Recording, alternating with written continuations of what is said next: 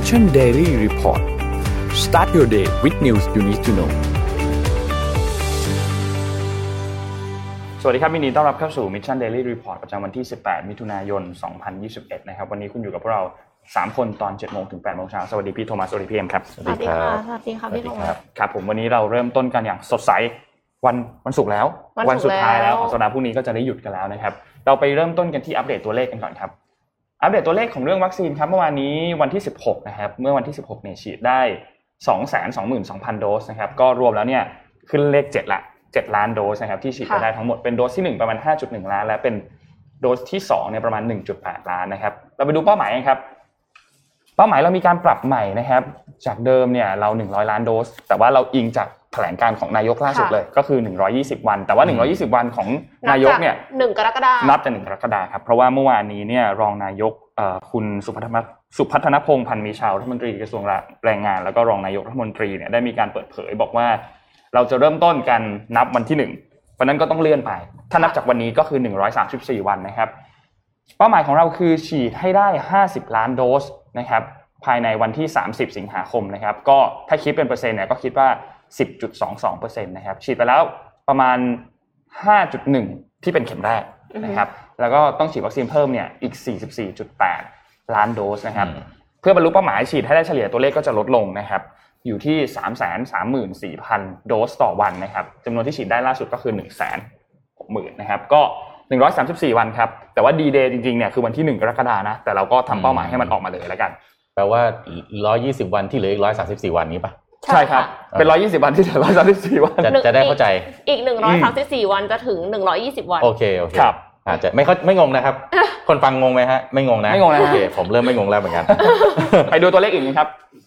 ตัวเลขถัดไปนะครับคือดัชนีของเซ็ตนะครับตลาดหุ้นไทยเมื่อวานนี้ปิดที่ หนึ่งพันหกร้อยสิบเจ็ดจุดหกห้า จุดนะครับก็ลบมา ศูนย์จุดสี่สี่เปอร์เซ็นต์ นะครับไปดูตลาดต่างประเทศกันบ้างครับต่างประเทศนะครับดาวโจนส์นะครับติดลบ ศูนย์จุดห้าสามเปอร์เซ็นต์ นะครับ Nasdaq นะครับบวกขึ้นมา ศูนย์จุดหกสามเปอร์เซ็นต์ เอ็น วาย เอส อี ติดลบ ศูนย์จุดสามศูนย์เปอร์เซ็นต์ เอฟ ที เอส อี ติดลบ ศูนย์จุดสองแปด แล้วก็หังเส็งเนี่ยบวกขึ้นมา ศูนย์จุดสี่สาม นะครับไปดูตัวเลขถัดไปครับราคาน้ำมันดิบนะครับ West Texas Intermediate นะครับติดลบ ศูนย์จุดหนึ่งศูนย์เปอร์เซ็นต์ นะครับแล้วก็ Brent Oil นะครับติดลบ ศูนย์จุดสามศูนย์เปอร์เซ็นต์ นะครับไปดูตัวเลขต่อไปครับทองคำครับบวกบวกไม่ไม่บวกครับติดลบ หนึ่งจุดเจ็ดสามเปอร์เซ็นต์ นะครับราคาอยู่ที่ หนึ่งพันเจ็ดร้อยแปดสิบจุดสองสองดอลลาร์นะครับแล้วไปดูตัวเลขถัดไปครับคริปโตเคอเรนซีกันบ้างครับ Bitcoin นะครับตอนนี้ราคาลงมาอยู่ที่ สามหมื่นแปดพัน แล้วนะครับก็ติดลบศูนย์จุดศูนย์ห้า นะครับถ้านับในช่วงยี่สิบสี่ชั่วโมงนะครับอีเธเรียมลบ หนึ่งจุดศูนย์ห้า นะครับ Binance เนี่ยบวกขึ้นมา หนึ่งจุดแปดสี่ นะครับ Cardano อยู่ที่เดิมครับศูนย์แล้วก็ Dogecoin เนี่ยบวกขึ้นมา ศูนย์จุดสามห้า นะครับนี่เป็นอัปเดตของ Cryptocurrency ครับอืมผมผมไปเอ่อสรุปภาพเศรษฐกิจคร่าวๆให้ฟังไฮไลท์เศรษฐกิจคร่าวๆในช่วงอาทิตย์ที่ผ่านมาให้ฟังนะครับครับเอ่อสืบเนื่องจากการประชุมของ Fed นะครับก็คงได้ทราบข่าวไปแล้วนะครับว่ามีมติเอกฉันท์นะครับในการคงอัตราดอกเบี้ยระยะสั้นที่ระดับ ศูนย์เปอร์เซ็นต์ ถึง ศูนย์จุดสองห้าเปอร์เซ็นต์ ตามคาดนะครับแล้วก็ยังยืนยันว่าจะซื้อพันธบัตรตามมาตราผ่อนคลายเชิงปริมาณหรือ คิว อี ต่อไปอย่างน้อย หนึ่งจุดสองแสนล้านเหรียญสหรัฐต่อเดือนนะครับแต่ว่ามีสิ่งที่เซอร์ไพรส์อย่างหนึ่งนะครับจะเซอร์ไพรส์หรือเปล่าก็ไม่แน่ใจสิ่งที่ไม่เป็นไปตามคาดก็คือว่าเฟดมีการเซอร์ไพรส์ตลาดโดยการส่งสัญญาณว่าอาจจะมีการปรับขึ้นอัตราดอกเบี้ยเร็วขึ้นกว่าเดิมจากตอนแรกที่คาดว่าอาจจะไม่ปรับขึ้นจนกว่าจะถึงปีสองพันยี่สิบสี่นะครับแต่ตอนนี้อาจจะมีการปรับขึ้นดอกเบี้ยสองดอกเบี้ยสองครั้งภายในปีสองพันยี่สิบสามนั่นแปลว่าอะไรแปลว่าเฟดกำลังส่งสัญญาณบอกว่าเศรษฐกิจสหรัฐฟื้นแล้วจะฟื้นได้เร็วขึ้นกว่าที่คิดนะครับโอ้ดูแล้วน่าสนใจมากนะครับเอ่อจริงๆแต่ว่าการออกมาบอกว่าจะปรับอัตราดอกเบี้ยเร็วขึ้นเนี่ยนะครับเพื่อที่จะลดการกระตุ้นเศรษฐกิจเนี่ยกลายเป็นว่าทำให้ดัชนีดาวโจนส์ เอส แอนด์ พี Nasdaq ลดลงทันทีทั้งสามทั้งสามดัชนีนะครับซึ่งก็น่าสนใจว่าจริงๆถ้าเศรษฐกิจมันน่าจะดีขึ้นนี่มันก็น่าจะยิ่งเข้าไปลงทุนไหมถูกไหมอ่ะอ่าบริษัทห้างร้านต่างๆเนี่ยยอดขายจะดีขึ้นเอาตอนนี้ก็ต้องรีบลงทุนไหมเอาแต่กลายเป็นว่าดัชนีลดลงเพราะนักลงทุนรีบเทขายอาจจะเป็นเซลล์ออนแฟกบางอย่างหรือเปล่าทำกำไรออกมาก่อนหรือเปล่านะครับก็อันนี้ก็แล้วแต่มุมมองก็วิเคราะห์กันไปนะฮะทางด้านจีนครับทางการจีนออกมาคุมราคายานะฮะทำให้ดัชนี ซี เอส ไอ ครับร่วงลงไปกว่า หนึ่งจุดสองเปอร์เซ็นต์ นะครับ การปรับตัวลงของตลาดหุ้นจีน A-Share นะครับมีสาเหตุหลักจากการที่รัฐบาลจีนสั่งห้ามบริษัทยาจำหน่ายยาด้วยราคาที่ต่ำกว่าราคากลางนะครับส่งผลให้ดัชนีกลุ่มอุตสาหกรรม ซี เอส ไอ Healthcare ที่มีสัดส่วน สิบเอ็ดเปอร์เซ็นต์ ในดัชนี ซี เอส ไอ สามร้อย ปรับตัวลง สองจุดห้าสองเปอร์เซ็นต์ นะฮะขณะเดียวกันดัชนีกลุ่มอุตสาหกรรม Material แล้วก็ Industrial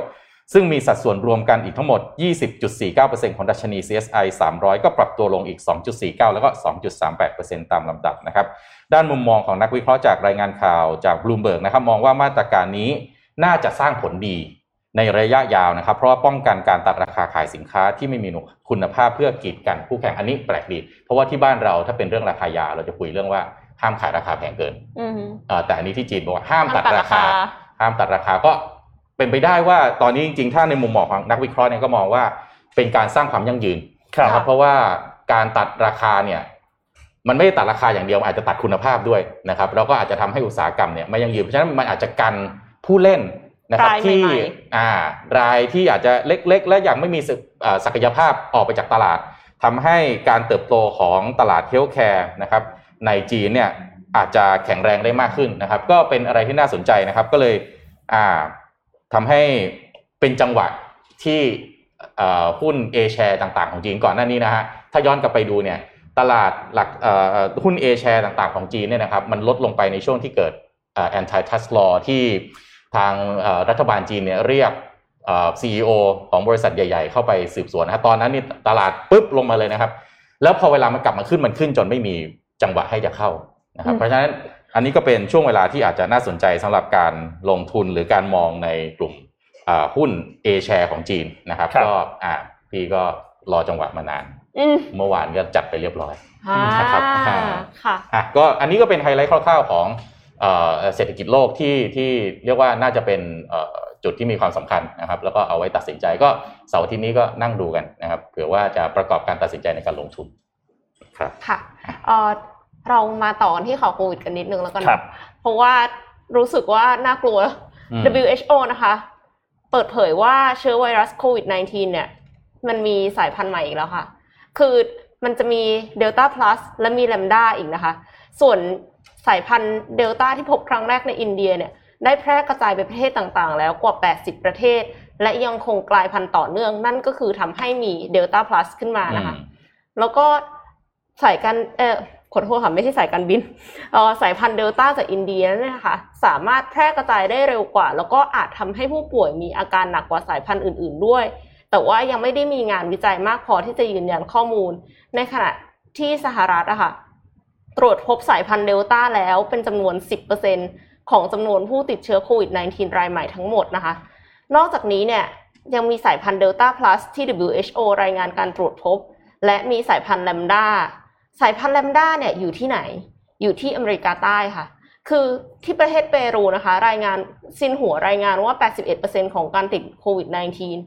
ตั้งแต่เดือนเมษายนเนี่ยเกี่ยวข้องกับสายพันธุ์นี้ แปดสิบเอ็ดเปอร์เซ็นต์ ของการติดตั้งแต่เมษายนเป็นต้นมาเนี่ยนะคะ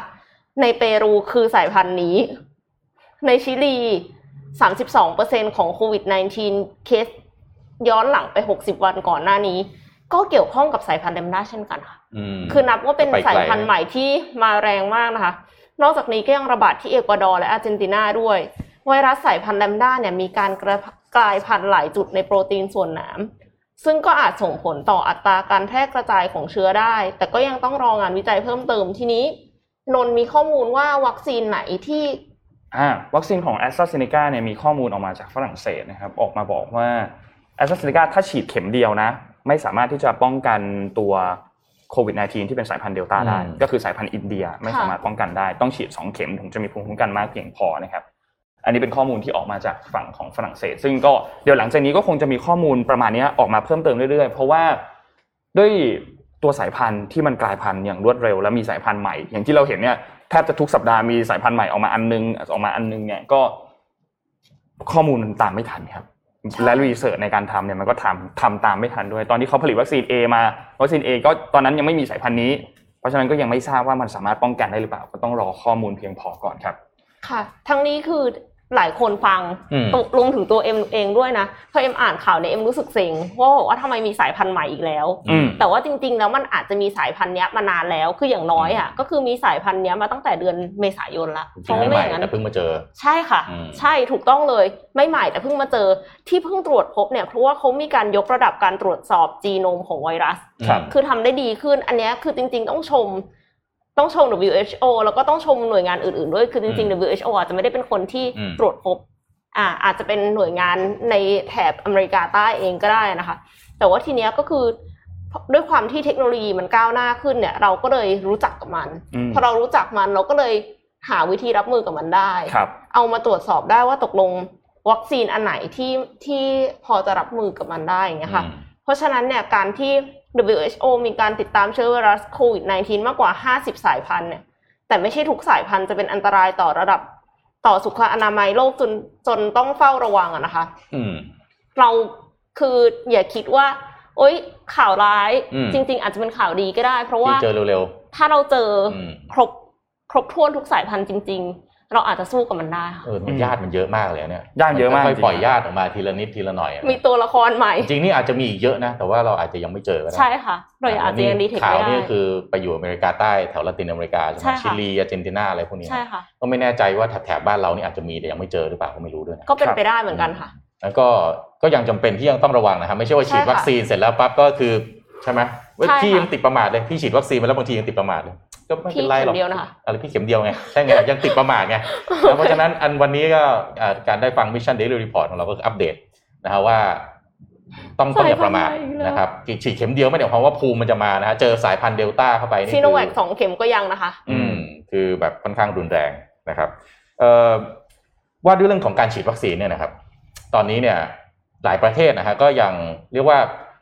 การชักชวนให้ประชาชนออกมาฉีดวัคซีนก็ยังเป็นเป้าหมายของรัฐบาลนะฮะไม่ใช่ว่าทุกคนจะออกมาฉีดนะฮะหนึ่งในประเทศที่น่าสนใจแล้วก็เป็นข่าวมาเนี่ยครับก็คือฮ่องกงฮ่องกงเนี่ยปัจจุบันนะฮะฉีดวัคซีนไปได้ สิบห้าเปอร์เซ็นต์ นึงจริงๆต้องบอกว่าฮ่องกงนี่ได้วัคซีนไปฉีดนี่ล่วงหน้านานแล้วนะครับนะเราตอนเราอ่านข่าวฮ่องกงเนี่ยเรายังอิจฉาว่าเลยโอ้ได้วัคซีนแล้ววัคซีนเหลือด้วยอาจจะต้องเททิ้งใช่มั้ยฮะล่าสุดนะครับก็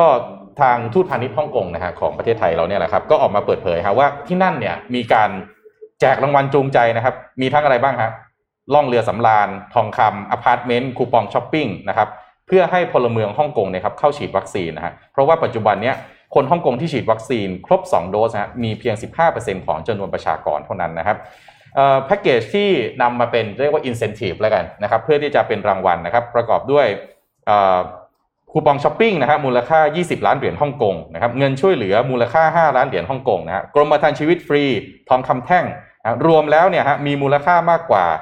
หนึ่งร้อยสิบสามล้านเหรียญฮ่องกงหรือเป็นเงินไทยก็ประมาณสี่ร้อยห้าสิบแปดล้านบาทโอ้แพ็คเกจใหญ่มากนะครับเอ่อไปดูที่ด้านของมหาเศรษฐีอันดับหนึ่งของฮ่องกงนะครับคุณลีกาซิงนะครับจะแจกคูปองช้อปปิ้งมูลค่ายี่สิบล้านเหรียญฮ่องกงนะครับเพื่อใช้จ่ายในธุรกิจของบริษัทนะครับประกอบด้วยอสังหาริมทรัพย์ค้าปลีกโรงแรมอุปกรณ์เครื่องใช้ไฟฟ้านะครับโดยจะให้สิทธิ์แก่ผู้ถือบัตรประจำตัวประชาชนฮ่องกงที่มีอายุสิบแปดปีขึ้นไป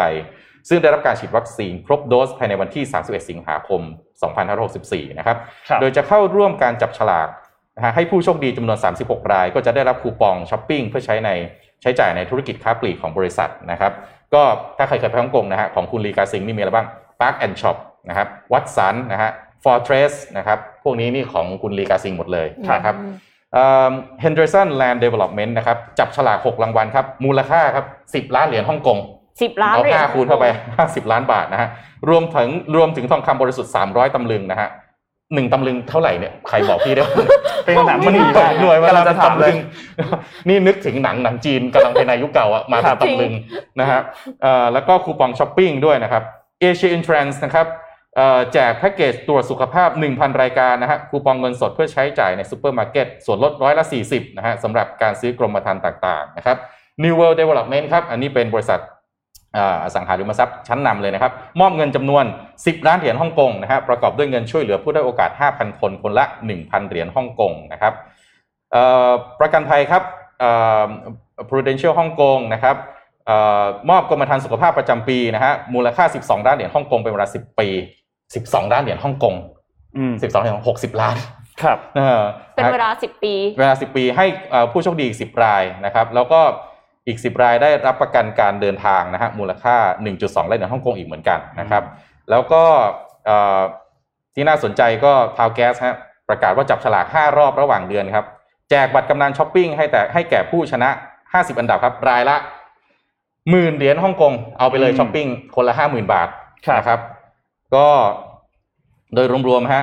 แจกเยอะมากนะครับแล้วก็นี่ฮะมีแจกอพาร์ตเมนต์อีกนะครับห้องใหม่นะครับมูลค่าสิบล้านเหรียญพร้อมเครดิตเงินสดอีก หนึ่งแสน เหรียญนะครับฮ่องกงนะฮะรางวัลล่องเรือสำราญสุดหรูสองคืน สามล้านเก้าแสน เหรียญฮ่องกงนะครับโอ้โหคือบ้านเราเนี่ยนะเวลาเราพูดเรื่องแบบอะไรนะแจกแม็กแจกอะไรทานอาหารแจกอะไรนะนี่ฮะประเทศเขาต้องทำกันขนาดนี้ฮะเพราะว่าตอนนี้เนี่ยประชาชนที่ฉีดไปเนี่ยนะครับรับวัคซีนไปแล้วเนี่ย สิบห้าเปอร์เซ็นต์ นะ สิบห้าเปอร์เซ็นต์ ของคนฮ่องกงนี่ หนึ่งจุดห้า ล้านคนเองนะอืมซึ่งน้อยมากที่ฮ่องกงนี่คือเอ่อประชาชนนี่ประมาณสักสิบล้านแต่ว่านักท่องเที่ยวนี่ สามสิบถึงสี่สิบ ล้านครับเยอะมากนะครับเพราะฉะนั้นเนี่ยจำนวนมันไม่ได้เยอะขนาดนั้นนะครับก็ถ้าครบสองที่รับวัคซีนเข็มแรกนี่ หนึ่งจุดห้า ล้านเท่านั้นเองนะครับที่รับไปสองโดสเนี่ยมีแค่ หนึ่งจุดหนึ่ง ล้าน หนึ่งแสน คนเท่านั้นนะฮะก็เอ่อที่ฮ่องกงเนี่ยฉีดวัคซีนสองชนิดนะครับก็คือซิโนแวคแล้วก็ไฟเซอร์นะครับแบ่งเป็นอัตราประมาณครึ่งๆนะครับซิโนแวค สี่สิบสามเปอร์เซ็นต์ แล้วก็ไฟเซอร์เนี่ย ห้าสิบเจ็ดเปอร์เซ็นต์ นะครับก่อนหน้านี้ก็คือมีข่าวลือว่ารัฐบาลฮ่องกงก็จะทิ้งวัคซีนที่หมดอายุเพราะว่าประชาชนไม่ยอมมาฉีดกันนะครับแต่ว่าตอนนี้เนี่ยก็คาดว่าจะเอามาฉีดให้กับผู้ที่ไม่ใช่พลเมืองฮ่องกงด้วยนะครับแล้วก็จะจัดการเรื่องของการเลื่อนวัคซีนบางส่วนที่คิดว่าจะต้องคือตอนแรกวางแผนว่ามันจะต้องเข้ามาเต็มที่เลยจะอัดเข้ามาเต็มที่ตอนนี้เริ่มเห็นว่าการชะลอตัวนะครับนี่ผมก็สอบถามไปเพื่อนผมที่อยู่ฮ่องกงเนี่ยเขาก็บอกคนที่นั่นชิลมากหน้ากงหน้ากากไม่ใส่ออกไปเที่ยวกันตามปกติซึ่งก็น่ากังวลนะครับสำหรับรัฐบาลแน่นอนว่าถ้ามีอย่างเงี้ยเดลต้าอัลฟาโอเมก้าซูราอะไรเข้าไปเนี่ยนะฮะมันก็มีโอกาสที่พอกลับมาติดระบาดใหม่เอาอีกแล้วพอมันต้องล็อกดาวน์ต้องอะไรอีกอ้าวต้องมีมาตรการกระตุ้นเศรษฐกิจอีกรัฐบาลอาจจะต้องกังวลเรื่องพวกนี้นะฮะเพราะนั้นก็เลยต้องพยายามที่จะดึงเอกชนมาเอาอินเซนทีฟอ่าเอาไปเอาไปใส่เพื่อให้คนเนี่ยออกมาฉีดแล้วก็มีการเลื่อนนะครับเรื่องวัคซีนประเทศไทยเราเนี่ยพี่คิดว่าต้องเรียนรู้เหมือนกันนะฮะถามว่าตอนนี้เรามีกลุ่มที่เรียกว่ายังไม่มั่นใจไปฉีดมาเยอะในบริษัทพี่นี่เยอะมากเลยน้องๆอาจจะพี่ผมไม่มั่นใจจริงไปฉีดจะเจอ side effect นู่นนี่นั่นไหมซึ่งเราก็ไปลุกล้ำสิทธิส่วนบุคคลเข้าไม่ได้ครับคือส่วนหนึ่งเนี่ยเราก็มีทุกบริษัทคงมีกฎแหละต้องฉีดวัคซีนก่อนหรือว่าต้องอะไรก็ว่าไปในการจะเข้ามาทำงานใช่ไหมครับแต่ว่าถ้าเขาไม่ฉีดไปบังคับเขาเนี่ยมันไม่ได้ไม่ได้เออมันชีวิตของเขาแต่ว่าถ้าไม่ฉีดเนี่ยก็น่ากังวลว่าแล้วถ้ามันติดอ่ะใช่จะเป็นยังไงครับก็กลืนไม่เข้าขายไม่ออกทุกๆบริษัทก็อาจจะเป็นอย่างนี้ประเทศไทยเหมือนกันตอนนี้ท่านนายกวางเป้าหนึ่งร้อยล้านโดสครับหนึ่งร้อยยี่สิบวันเปิดประเทศหนึ่งร้อยยี่สิบวันหนึ่งร้อยยี่สิบวันเปิดประเทศเนี่ยจุดใหญ่ใจความจริงๆมันคือจำนวนวัคซีนที่กระจายได้จริงค่ะถูกมั้ยครับถ้าวัคซีนกระจายได้แล้วต้องต้องติ่งรีมาร์คไว้ด้วยนะฮะโควิดมันไม่พาญาติมาเพิ่มครับอ่าไม่มีสายพันธุ์อื่นๆเซอร์ไพรส์มาเพิ่มอีกเนี่ยหนึ่งร้อยยี่สิบวันเป็นไปได้นะครับก็อ่าก็อาจจะลองเรียนรู้จากฮ่องกงดูนะครับที่ก่อนหน้านี้มั่นใจวัคซีนมาเต็มเดี๋ยวระดมฉีดได้เดี๋ยวเปิดประเทศนะครับตอนนี้ฮ่องกงเปิดจะจะเรียกจะเรียกว่าเปิดประเทศก็ไม่เชิงเปิดละนะฮะเศรษฐกิจขับเคลื่อนอะไรต่างๆปั๊บคนไม่ค่อยมาฉีดนุ่นเสริมข้อมูลจากพี่โทมัสครับจาก The Guardian ก็คือหลายคนอาจจะสงสัยว่าเอ๊ะทำไมมีวัคซีนให้ฉีดแล้วทำไมไม่ยอมไปฉีดกันสาเหตุก็คือหนึ่งเรื่องแรกก็คือโอเคคนฮ่องกงดูมีความชิลอย่างที่พี่โทมัสพูดครับแล้วข้อที่สองคือความไม่ไว้วางใจในรัฐบาลฮ่องกงแล้วก็จีนนะครับมีการบิดเบือนข้อมูลมีข้อมูลที่ไม่ถูกต้องแล้วก็ที่สำคัญคือขาดการรณรงค์จากหน่วยงานต่างๆอย่างตัว incentive ที่พี่โทมัสส่งมาอันนี้แบบตนเข้าใจว่าน่าจะเป็นส่วนใหญ่เป็นของเอกชนถูกไหมครับก่อนหน้านี้เนี่ยแคร์รีลามผู้บริหารฮ่องกงเนี่ยเขาเคยมาให้สัมภาษณ์ในช่วงปลายเดือนพฤษภาคมที่ผ่านมาเขาบอกว่าคือมันมีคำแนะนำมาว่ารัฐบาลควรเสนอเรื่องของสิทธิประโยชน์เรื่องอะไรก็ตามที่มัน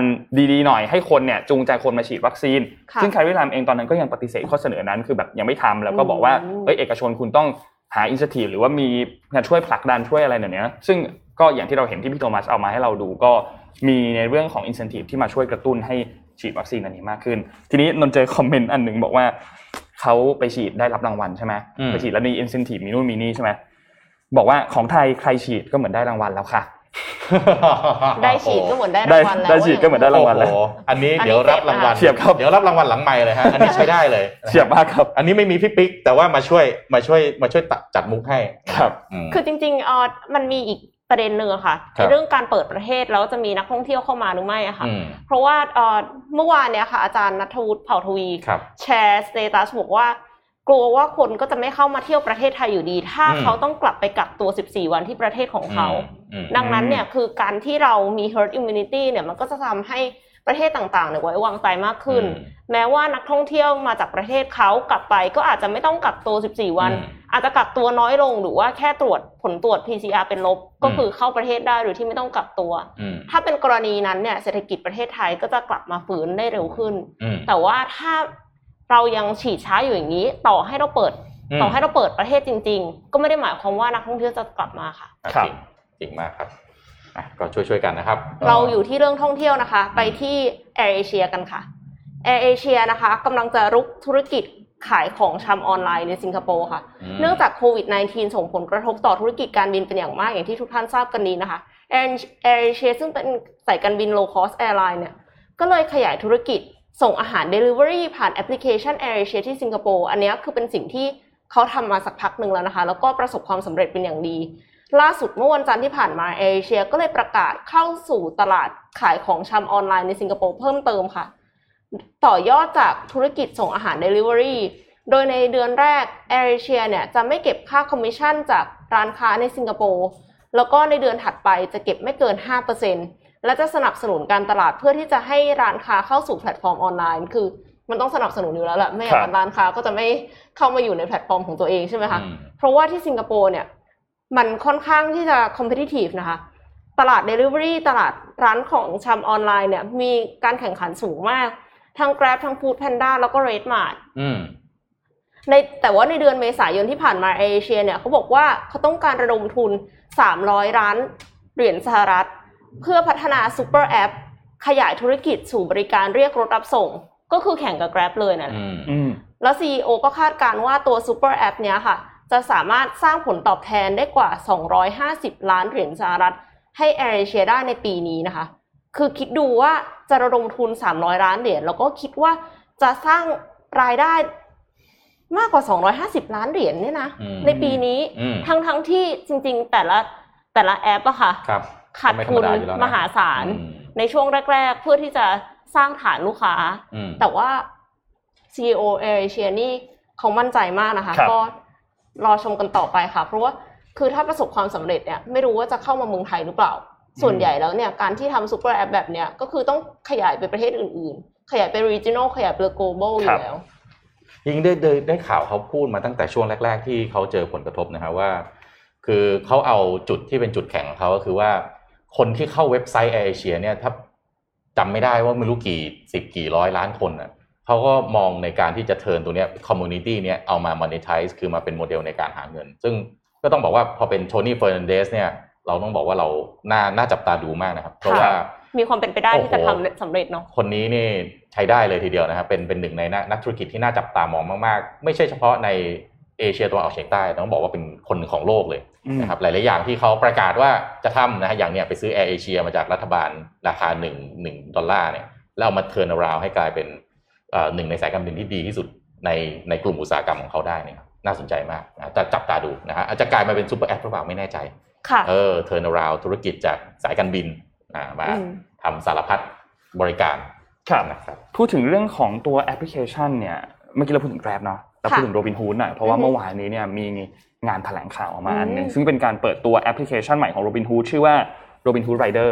ตัว Robinhood Rider ตัวนี้เนี่ยเป็นเหมือนแพลตฟอร์มของเหล่า Rider คือคนที่คอยขับแล้วส่งอาหารให้พวกเรากินเนี่ยนะครับซึ่งก็จะมีฟีเจอร์ที่เรื่องของระบบการจ่ายงานที่มันทั่วถึงมากขึ้นเรื่องของเงินที่เข้าเลยภายในวันนั้นนะครับแล้วก็รายได้แบบรับเต็มไม่มีการหักเปอร์เซ็นต์เพราะว่า Robinhood ไม่มีการหักเปอร์เซ็นต์อยู่แล้วนะครับอัตราค่าขนส่งใหม่สองกิโลเมตรแรกเนี่ยรับเพิ่มอีก เจ็ดจุดห้าเปอร์เซ็นต์ ซึ่งก็เป็นสี่สิบสามบาทเมื่อวานนี้เนี่ยพี่โจธนาก็มีการแถลงข่าวมาว่าเขามีการจับมือกับสตาร์ทอัพของไทยด้วยที่ชื่อว่า E-Tran กับอีกอันนึงคือ เอช เอส อี เอ็ม เนี่ย เอช เอส อี เอ็ม เนี่ยนะครับซึ่งเป็นสตาร์ทอัพที่เกี่ยวข้องกับเรื่องของรถ อี วี แต่เป็น อี วี Bike ก็คือเป็นมอเตอร์ไซค์ที่เป็นแบบ พลังงานไฟฟ้านะครับเปิดให้เช่ามอเตอร์ไซค์รายวันเป็นวันละหนึ่งร้อยยี่สิบบาทและเปลี่ยนแบตเตอรี่ฟรีนะคือพอแบตหมดก็ไปเปลี่ยนแบตเตอรี่ฟรีเช่าได้หนึ่งร้อยยี่สิบบาทซึ่งก็พี่โจธนาเมื่อวานนี้เนี่ยเขียนในโพสต์ที่เขาแชร์ของตัวเองบอกว่าเขาไม่สนใจนะว่าคุณจะเอาไปแล้วไปขับช่วยส่งไรเดอร์ของเจ้าอื่นๆก็ไม่เป็นไรนะไปส่งของ Grab ไปส่งของนู่นนี่ไม่ไม่ไม่สนใจเขาก็เอาอันเนี้ยออกมาช่วยด้วยนะครับก็นับว่าเป็นอีก movement อันนึงของ Robinhood นะครับที่น่าสนใจมากแล้วก็ตอนนี้เนี่ยต้องบอกว่า Robinhood เนี่ยมีร้านอาหารเนี่ยใกล้ๆจะแตะ หนึ่งแสนล้านแล้วนะเมื่อวานตัวเลขคือ เก้าหมื่นเจ็ดพันล้านแล้วนะครับแล้วก็กำลังเพิ่มขึ้นเรื่อยๆด้วยคาดว่าในเดือนมิถุนายนนี้เนี่ยพอจบเดือนเนี่ยน่าจะทะลุ หนึ่งแสนล้านแล้วนะครับก็เนี่ยแหละครับต้องรอติดตามจะบอกว่าเออรู้ไหมว่าถ้าถ้าคุณใช้ถ้าคุณเป็นแม่ค้าแล้วคุณขายของผ่านแอปทั้งหลายเนี่ยนะรู้ไหมว่าเงินไอ้การที่เงินไม่เข้าทันทีเนี่ยมันเป็นเพนพอยต์มากๆอย่างนึงทุกแอปอื่นๆเนี่ยบางทีเขาต้องรอเท่าไหร่ห้าร้อยบาทโอนอ่าใช่ห้าร้อยเออนี่ขั้นต่ำคุณรู้ไหมห้าร้อยบาทสำหรับแม่ค้านี่โอ้โหเยอะนะเยอะนะเยอะมากถ้าสมมติว่าขายขายจานละห้าสิบก็คือสิบจานอ่ะถูกอ่ะลองคิดดูแต่ว่ามันเป็น จี พี ด้วยหมายถึงว่าเขาโดนหัก จี พี ก่อนเพราะฉะนั้นเนี่ยการที่แม่ค้าบอกว่าห้าสิบบาทเขาไม่ได้ได้ห้าสิบบาทอ่ะคืออย่างงี้ จี พี เนี่ยพอเข้าใจเพราะมันเผื่อกำไรไว้ได้ใช่มั้ยอาจจะอ่ะบวกเข้าไปหน่อยนึงอ่ะผู้ซื้อก็อาจจะยอมรับได้แต่ cash flow แต่ปกติคนซื้อคนขายเนี่ยเอาของไปเอาเงินมาใช่มั้ยแล้วพรุ่งนี้เช้าก็ไปซื้อของหรือตอนเย็นไปซื้อของพรุ่งนี้เช้ามาทำใหม่แต่ว่าห้าร้อยบาทบางคนเอายกตัวอย่างขายขนมครกเงี้ยอ๋อห่อนึงยี่สิบห้าบาทนะอ่าคุณยี่สิบห่ออ่าคุณต้องขายยี่สิบห่อยี่สิบห่อนี่เยอะนะค่ะแล้วเงินเนี่ยจากเดิมเนี่ยอ่ะถ้าพูดตรงๆก็อธิบายง่ายคือเหมือนขายสดตอนนี้ต้องมาขายเครดิตแต่เป็นเครดิตวันสองวันก็ว่ากันไปบางบางบางที่อาจจะสองวันนะถูกมั้ยวันเดียวอาจจะไม่ได้ห้าร้อยบาทนะเราต้องเอาเงินไปซื้อวัตถุดิบเพื่อที่จะทำวันต่อไปถูกต้องถูกอันนี้เป็นเพนพอยต์ซึ่งก็ต้องเข้าใจแอปบางแอปว่าบางทีสามสิบบาทให้โอนเนี่ยมันก็ไม่ไหวเหมือนกันนะเขาก็เสียค่าธรรมเนียมโอ้โห transaction นี่มหาศาลนะก็เลยก็ต้องแบบห้าร้อยบาทแต่ว่าอันนี้เป็นจุดที่ Robinhood ทำแล้วช่วยแม่ค้าทั่วๆไปได้ได้ดีมากนะครับต้องเสริมข้อมูลอีกนิดนึงเรื่องของตัวรถยนต์รถรถมอเตอร์ไซค์ไฟฟ้าเนี่ยมันขับได้สูงสุดเนี่ยหนึ่งร้อยสี่สิบกิโลเมตรต่อการชาร์จหนึ่งครั้งก็คือถือว่าโอเคเลยนะแล้วก็ถ้าแบตหมดก็ไปเปลี่ยนแบตเขาก็จะมีเหมือนเป็นพื้นที่ที่จัดไว้ให้ตรงที่เช่านั่นแหละก็คือไม่ต้องชาร์จเอาว่างั้นถูกต้องไม่ต้องชาร์จไปถึงยกออกเปลี่ยนอันใหม่ถูกต้องเลยแล้วก็ขับได้คือความเร็วสูงสุดเนี่ยเก้าสิบกิโลเมตรต่อชั่วโมงซึ่งถ้าขับในเมืองเก้าสิบกิโลเมตรถือว่าเป็นความเร็วที่โอเคมากนะครับน่าสนใจครับก็ตอนนี้ฟัง Mission Daily Report ไปก็กดสั่งได้เลยนะครับกดสั่ง Robinhood หน่อยฮะส่งมาให้พวกเรากินก็ได้นะครับยังไงขอให้ส่งมาให้ทันแล้วครับนะครับอีกสักข่าวนึงมั้ยเอ็มมีสักข่าวมั้ยก่อนที่จะไปถึงไหนๆก็มาที่เรื่องยานพาหนะนะคะที่รถยนต์แล้วกันนะคะ Ford ค่ะอัปเดตระบบป้องกันภัยค่ะบอกได้ว่าใครแอบทำอะไรกับรถนะคะระบบใหม่เนี่ยชื่อว่า Security Alert เอ่ออันนี้เป็นคลิป เอ็ม สาม ค่ะจะส่งแจ้งเตือนไปยังแอปพลิเคชันบนสมาร์ทโฟนอย่าง Ford Pass ซึ่ง Ford Pass เนี่ยคือเป็นแอปพลิเคชันที่มีอยู่แล้วนะคะใช้กับรถยนต์ที่ตั้งแต่ปีสองพันสิบเก้าค่ะแต่ว่าอันเนี้ยคือเขาอัปเดตว่าถ้าใครมายุ่งกับรถไม่ว่าจะเป็นการพยายามเปิดประตูหรือว่าพยายามเปิดรถด้วยกุญแจเนี่ยมันจะส่ง alert เตือนไปยังสมาร์ทโฟนของเราเลยครับป้องกันการใช้กุญแจปลอมหรือว่าขโมยกุญแจมาเปิดประตูแล้วก็ยังสามารถแจ้งเตือนได้ถึงแม้ว่าเราจะอยู่ไกลออกไปจากรถก็ตามนะคะและหาก Security Alert ถูกปิดใช้งานเนี่ยแอปพลิเคชัน Ford Pass ก็จะแสดงเวลาของกิจกรรมและเหตุผลให้เราทราบด้วยตำแหน่งที่ทราบล่าสุดของรถอีกด้วยแต่ว่าถ้าสมมติว่าตัวเราเองเนี่ยเราจะไปเปิดรถมันก็เตือนนะเพราะฉะนั้นเราก็ต้องปิดการใช้งานก่อนก็คือพอเรารู้แล้วว่าเราจะใช้รถเราก็ต้องปิดการใช้งานแล้วก็ค่อยเปิดรถได้ไม่อย่างนั้นก็ alert ค่ะก็เป็นนิมิตหมายอันดีนะคะอันนี้คือเข้าใจว่าเทคโนโลยีอาจจะไม่ได้ว่าล้ำมากนะแต่ว่ามันก็คือช่วยให้ช่วยเรื่องความปลอดภัยของคนใช้รถได้ค่ะอืมอืมเจ็ดครึ่งไหมคะพี่นวัลมาครับไปเจ็ดโมงครึ่งกันหน่อยครับมาเจ็ดโมงครึ่งแล้วกันนะครับก็เป็นตอนสุดท้ายตอนจบของเรื่องของผู้ลี้ภัยที่อะไรนะไปได้มีโอกาสในการไปแสดงฝีมือในกีฬาโอลิมปิกนะครับก็ปีสองพันสิบหกก็เป็นปีแรกนะครับที่ริโอเอ่อริโอเกมเนี่ยจัดทาง ไอ โอ ซี เนี่ยจัดให้มีทีมโอลิมปิกของผู้ลี้ภัยนะภายใต้ชื่อ Refugee Olympic Team นะครับแล้วก็ผมก็รู้สึกว่าในเรื่องราวของผู้ลี้ภัยต่างๆเหล่านั้นเนี่ยก่อนหน้านี้เรามีเรื่องของเอ่อโค คนที่ว่ายน้ำสามชั่วโมงใช่มั้ยฮะเพื่อที่จะเอาตัวเองเนี่ยให้รอดไปขึ้นอีกประเทศนึงได้นะครับแล้วก็พาเพื่อนๆให้รอดด้วยนะครับเอ่อแต่ถามว่าการเป็น refugee เนี่ยโอกาสที่มันจะมีชัยชนะหรือมีเกียรติยศสักอย่างในชีวิตเนี่ยมันก็คงเป็นเรื่องไม่ง่ายนะครับวันนี้ผมก็เลยอยากจะเอาเรื่องเรื่องหนึ่งมาเล่าให้ฟังนะครับตั้งชื่อเรื่องว่า The First Win ชัยชนะครั้งแรกนะครับอ่ะขอหน้าต่อไปนะครับสงครามที่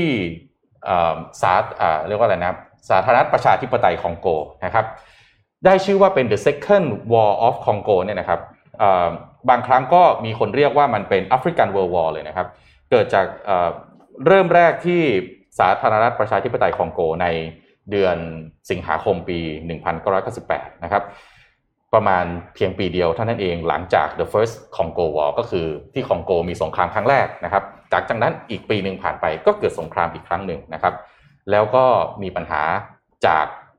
issue เดิมๆนะครับก็คือความขัดแย้งภายในประเทศนะครับขอหน้าต่อไปนะครับในท้ายที่สุดครับหลังจากที่เกิดสงครามขึ้นในคองโกนะครับหลังจากนั้นครับเก้าประเทศที่อยู่ในพื้นที่แอฟริกาใต้ครับก็มีส่วนเข้ามาร่วมในสงครามครั้งนี้ครับแล้วก็นำไปสู่การที่มีกลุ่มกองกำลังติดอาวุธถึงยี่สิบห้ากองกำลังครับเข้ามาร่วมในสงครามครับในปีสองพันแปดครับหลังจากที่สงครามดำเนินต่อไปเรื่อยๆครับทำให้มีประชาชนตายถึงเสียชีวิตไปถึง ห้าจุดสี่ ล้านคนนะครับแล้วก็ทำให้คนต้องขาดอาหารนะครับขาดที่อยู่อาศัยนะครับเรียกได้ว่าสงครามครั้งที่สองที่คองโกนะครับเป็นความขัดแย้งที่รุนแรงที่สุดตั้งแต่โลกเคยมีมานับตั้งแต่สงครามโลกครั้งที่สองมาเลยทีเดียวนะครับแล้วก็ถ้าถามว่าต้นเหตุของสงครามครั้งนี้คืออะไรครับนั่นก็คือ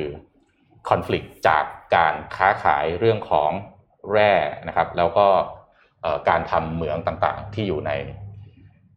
พื้นที่ของแอฟริกาใต้ซึ่งถ้าเราเคยดูหนังนะครับอย่างเช่น Blood Diamond นะครับที่มีการเรียกว่าประเทศที่เป็นมหาอำนาจเข้าไปขุดแร่ธาตุต่างๆแล้วก็กดขี่นะครับ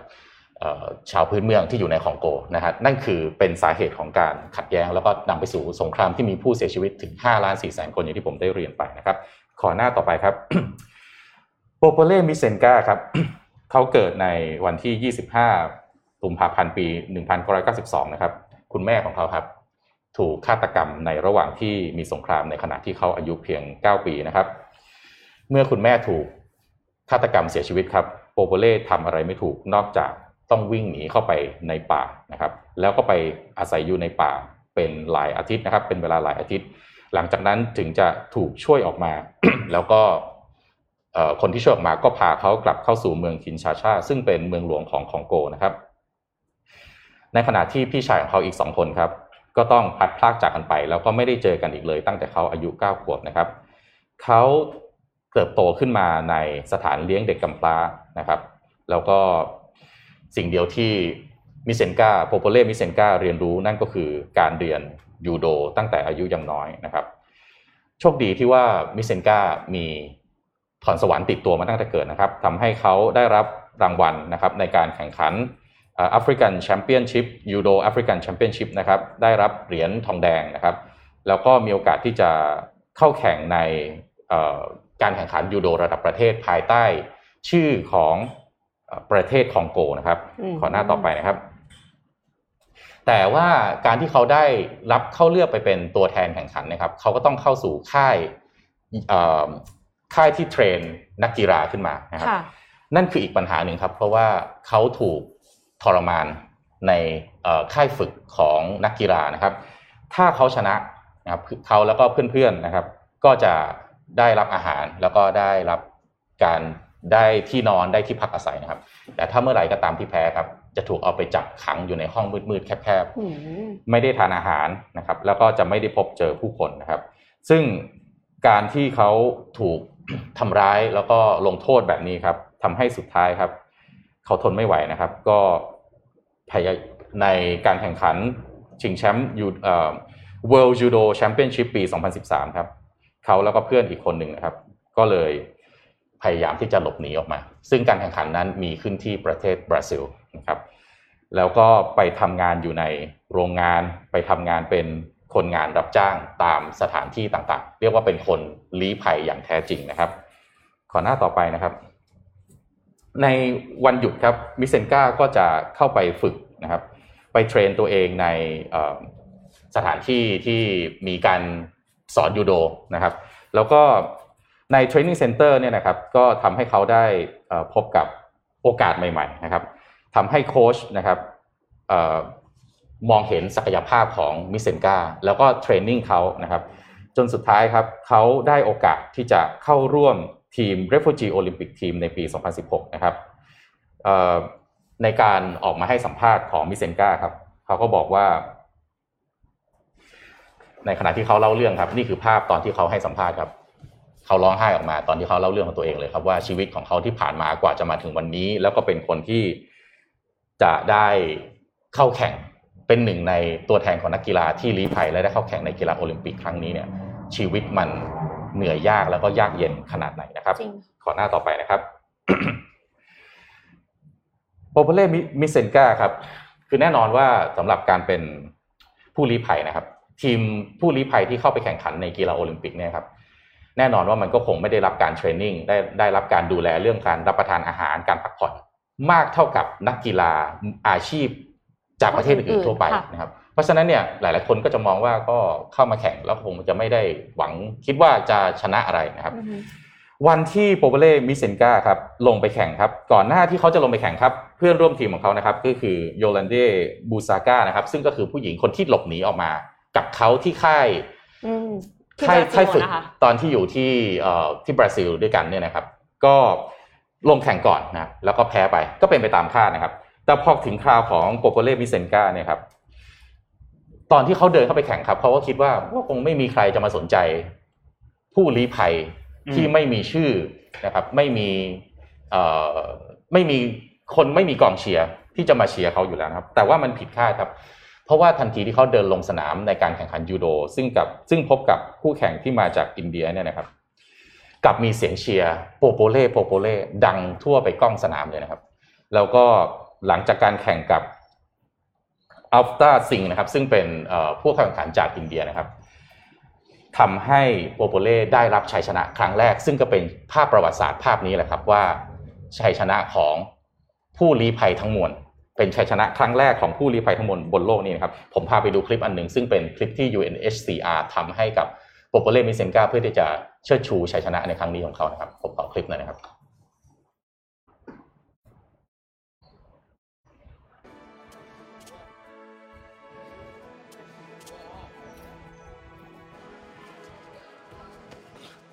Judo me deu isso tudo, ganhou isso tudo assim,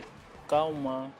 สำหรับเขาแล้วนะครับยูโดก็คือทุกๆสิ่งทุกๆอย่างนะครับสอนในเรื่องของความสุขุมการมีวินัยนะครับ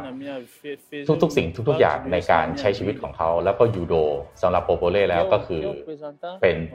สิ่งเดียวที่เขาจะสามารถยึดถือเอาไว้ได้นะครับในวันที่เขาเข้าแข่งที่โอลิมปิกครับเขาก็ไม่เขาไม่ได้คาดหวังว่าจะมีเสียงเชียร์แต่เขาคาดหวังว่าเขาจะต้องทำให้ดีที่สุดแล้วก็จะต้องชนะให้ได้เขาฝึกซ้อมมาเป็นเวลามากกว่าหนึ่งปีแน่นอนว่าเขาไม่ได้ตั้งเป้าแค่จะชนะแค่ครั้งเดียวครับแต่อยากจะได้เหรียญทองการแข่งขันในนัดแรกของเขานะครับก็เจอกับผู้เข้าแข่งขันจากอินเดียนะฮะซึ่งก็ไม่ใช่เรื่องง่ายของเขานะครับแต่ก็สามารถที่จะเอาชนะมาได้แล้วก็กลายเป็นภาพประวัติศาสตร์ที่ผมได้ให้ดูไปเมื่อเมื่อกี้นะครับแล้วเขาคาดหวังว่าถ้าเขาคว้าเหรียญได้อันนี้มันจะไม่ใช่เหรียญของเพียงแค่คนคองโกหรือสำหรับตัวเขานะครับแต่มันเป็นเหรียญสำหรับผู้ลี้ภัยทั้งมวลบนโลกนี้ครับผมขอกลับมาที่คลิปนะฮะขอหน้าต่อไปนะครับหลังจากที่ชนะผู้เข้าแข่งขันจากอินเดียในนัดแรกไปแล้วนะครับนัดที่สองครับโปโปเล่มิเซนก้าครับเจอกับแชมป์โลกครับชาวเอ่อเอ่อเกาหลีใต้นะครับไม่น่าเชื่อครับว่าการแข่งขันสิ้นสุดลงนะครับแชมป์โลกจากเกาหลีใต้ไม่สามารถที่จะเอาชนะโปโปเล่ได้ด้วยการทุ่มแล้วก็สุดท้ายก็คือตัดสินไปด้วยก็คือโปโปเล่ไม่ได้แพ้ด้วยการถูกจับน็อกบนเวทีนะครับหลังจากที่เขาลงมาจากการแข่งขันนะครับเขาก็ยังบอกด้วยว่า เดี๋ยวเขาจะกลับมาเขาตั้งเป้าว่าเขาจะต้องกลับมาเอาชนะแชมป์โลกคนนี้ให้ได้ mm-hmm. นี่คือคำพูดของคนที่เป็นเรียกว่าพ่ายแพ้ทุกสิ่งทุกอย่างถูกกดขี่ไม่เหลือกระทั่งความเป็นมนุษย์มาก่อนนะครับวันนี้เขาสามารถที่จะกลับขึ้นมาแล้วก็หาแสงสว่างให้กับชีวิตได้นะครับขอหน้าต่อไปนะครับก็ขอปิดท้ายด้วยคำพูดของโปโปเล่นะครับเขา um, I never dream about competing in judo again นะครับก็คือหลังจากที่เขาต้องสูญเสียทุกสิ่งทุกอย่างในชีวิตไปแล้วนะครับแล้วก็ต้องถูกทรมานด้วยนะครับวันนี้ครับเขากลับมาในสังเวียนที่เป็นสังเวียนที่มีชื่อเสียงที่ที่สุดสังเวียนหนึ่งของโลกนะครับเขาจะสู้ทุกสิ่งทุกอย่างเพื่อที่จะให้ตัวเองได้มีโอกาสสำหรับการแข่งขันในโอลิมปิกครั้งต่อไปนะครับข้อต่อไปครับ Nobody thought an African like me would be able to win a fight and then fight a world champion นะครับไม่มีใครคิดครับว่าผมจะเอ่อแอฟริกันแบบผมจะชนะสักแมตช์นึงได้แต่วันนี้ผมกำลังสู้กับ world champion อยู่นะครับแล้วก็ข้อต่อไปพี่ขอกลับมาหน้าเมื่อกี้นิดนึงนะครับ I did it because I wanted to win นะครับ Every refugee is a human human being too and we can win in everything we want if you believe in yourselfผมทำทุกสิ่งทุกอย่างเพื่อให้สามารถได้ชัยชนะผู้ลี้ภัยทุกคนก็คือมนุษย์คนหนึ่งเหมือนกันและเราก็สามารถที่จะหาชัยชนะให้กับตัวเองได้ถ้าเราเชื่อมั่นในตัวเองนะครับก็ขอหน้าต่อไปนะครับในการแข่งขันโอลิมปิกที่จะถึงในญี่ปุ่นนะครับในเดือนกรกฎาคมนี้ถ้าไม่เลื่อนนะครับเราก็จะยังพบกับ Refugee Olympic Team อยู่นะครับตอนนี้เปิดเผยออกมาแล้วนะครับห้าคนเดี๋ยวต้องไปดูว่าทั้งหมดนะครับทีมโอลิมปิกที่เป็น refugee ทีมจะมีกี่คนนะครับอ่ะขอหน้าต่อไปนะครับเพราะฉะนั้นผมขอปิดท้ายสำหรับ เจ็ดโมงครึ่ง วันนี้นะครับไม่ว่าความฝันของคุณจะเป็นอะไรนะครับไม่ว่าแต้มต่อของคุณในชีวิตมันจะติดลบแค่ไหนไม่ว่า background ของคุณมันที่ผ่านมามันจะเจ็บปวดมันจะทุกข์ทรมานขนาดไหนแต่สุดท้ายถ้าคุณมีความฝัน fight for your dream ขอให้สู้เพื่อที่จะทำให้ความฝันของคุณมันเป็นจริงให้ได้แบบสามเรื่องของผู้เข้าแข่งขันที่ผมได้เอามาเล่าให้ฟังขอบคุณสำหรับจบครึ่งวันนี้ครับครับน่าจะได้พลังกันไปเยอะมากเลยนะคะเพราะว่าคือคือไม่ว่าเรื่องราวที่เรากำลังเจออยู่เนี่ยมันจะเลวร้ายขนาดไหนเนี่ยก็มีตัวอย่างให้เห็นแล้วว่าไม่ไม่ว่าจะคือติดลบเยอะขนาดไหนก็สามารถที่จะประสบความสำเร็จแล้วก็ตามความฝันของตัวเองได้ค่ะครับเราไปต่อกันที่ข่าวครับนนขออัปเดตข่าวว่าเมื่อวานสัญญาเรื่องจะพูดเรื่องการเลือกตั้งไว้ให้เดี๋ยววันนี้สรุปให้ฟังว่าการเลือกตั้งเรื่องบัตรหนึ่งใบบัตรสองใบระบบสี่สิบ เอ็ม เอ็ม เอ็ม เอ็ม พี ค่ะงงมากงงเหลือเกินเดี๋ยวค่อยๆเล่าให้ฟังนะครับเรื่องของระบบการเลือกตั้งก่อนครับคือเรื่องนี้เนี่ยมันเกิดจากการที่เอ่อตอนนี้เนี่ยทุกพรรคมีการยื่นเรื่องของร่างการแก้รัฐธรรมนูญออกมาใช่มั้ยครับซึ่งจะมีการพิจารณาในในวันที่ยี่สิบสาม ยี่สิบสี่มิถุนายนนี้นะครับก็ทำการยื่นเรื่องต่อประธานสภาคุณชวนหลีกภัยเป็นที่เรียบร้อยแล้วก็มีระบบการเลือกตั้งออกมาอันหนึ่งก่อนหน้านี้ในปีหกสิบเนี่ยเราเลือกตั้งกันด้วยระบบที่เป็นเขาเรียกว่าบัตรเลือกตั้งหนึ่งใบกาใบเดียวแล้วก็เลือกเลยทั้งพรรคและเลือกทั้งสสเขตและคะแนนอันนั้นก็จะค่อยไปถูกคำนวณกันใช่ไหมครับซึ่งก็จากการเลือกตั้งที่ผ่านมาเนี่ยกว่าจะรู้ผลการเลือกตั้งเนี่ยก็กินเวลาไปหลายเดือนเพราะว่ามีเรื่องของการคำนวณเรื่องของนู่นเรื่องของนี่เนี่ยใช้เวลาค่อนข้างนานทีนี้ในเรื่องของระบบการเลือกตั้งเนี่ยนะครับต้องอธิบายก่อนว่ามันมีหลายแบบมากในโลกเนี่ยมีการใช้หลายแบบมากเอาตารางขึ้นมาให้ดูก่อนครับ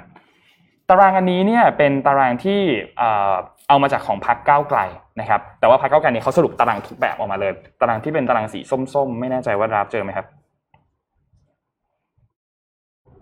อ่าตารางนี้ครับตารางอันนี้เนี่ยจะเห็นว่ามันมีวิธีการเลือกตั้งอยู่ห้าแบบไม่ว่าจะเป็นแบบสส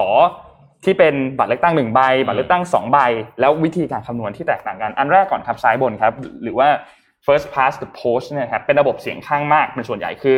อันนี้เนี่ยส่วนใหญ่จะเป็นสสเขตอย่างเดียวคือกาเข้าไปเลือกสสเขตกาได้แค่เบอร์เดียวเท่านั้นแล้วก็จะได้สสมาเลยซึ่งสสที่ได้คะแนนสูงที่สุดเนี่ยก็จะได้เป็นสสเขตนั้นส่วนสสที่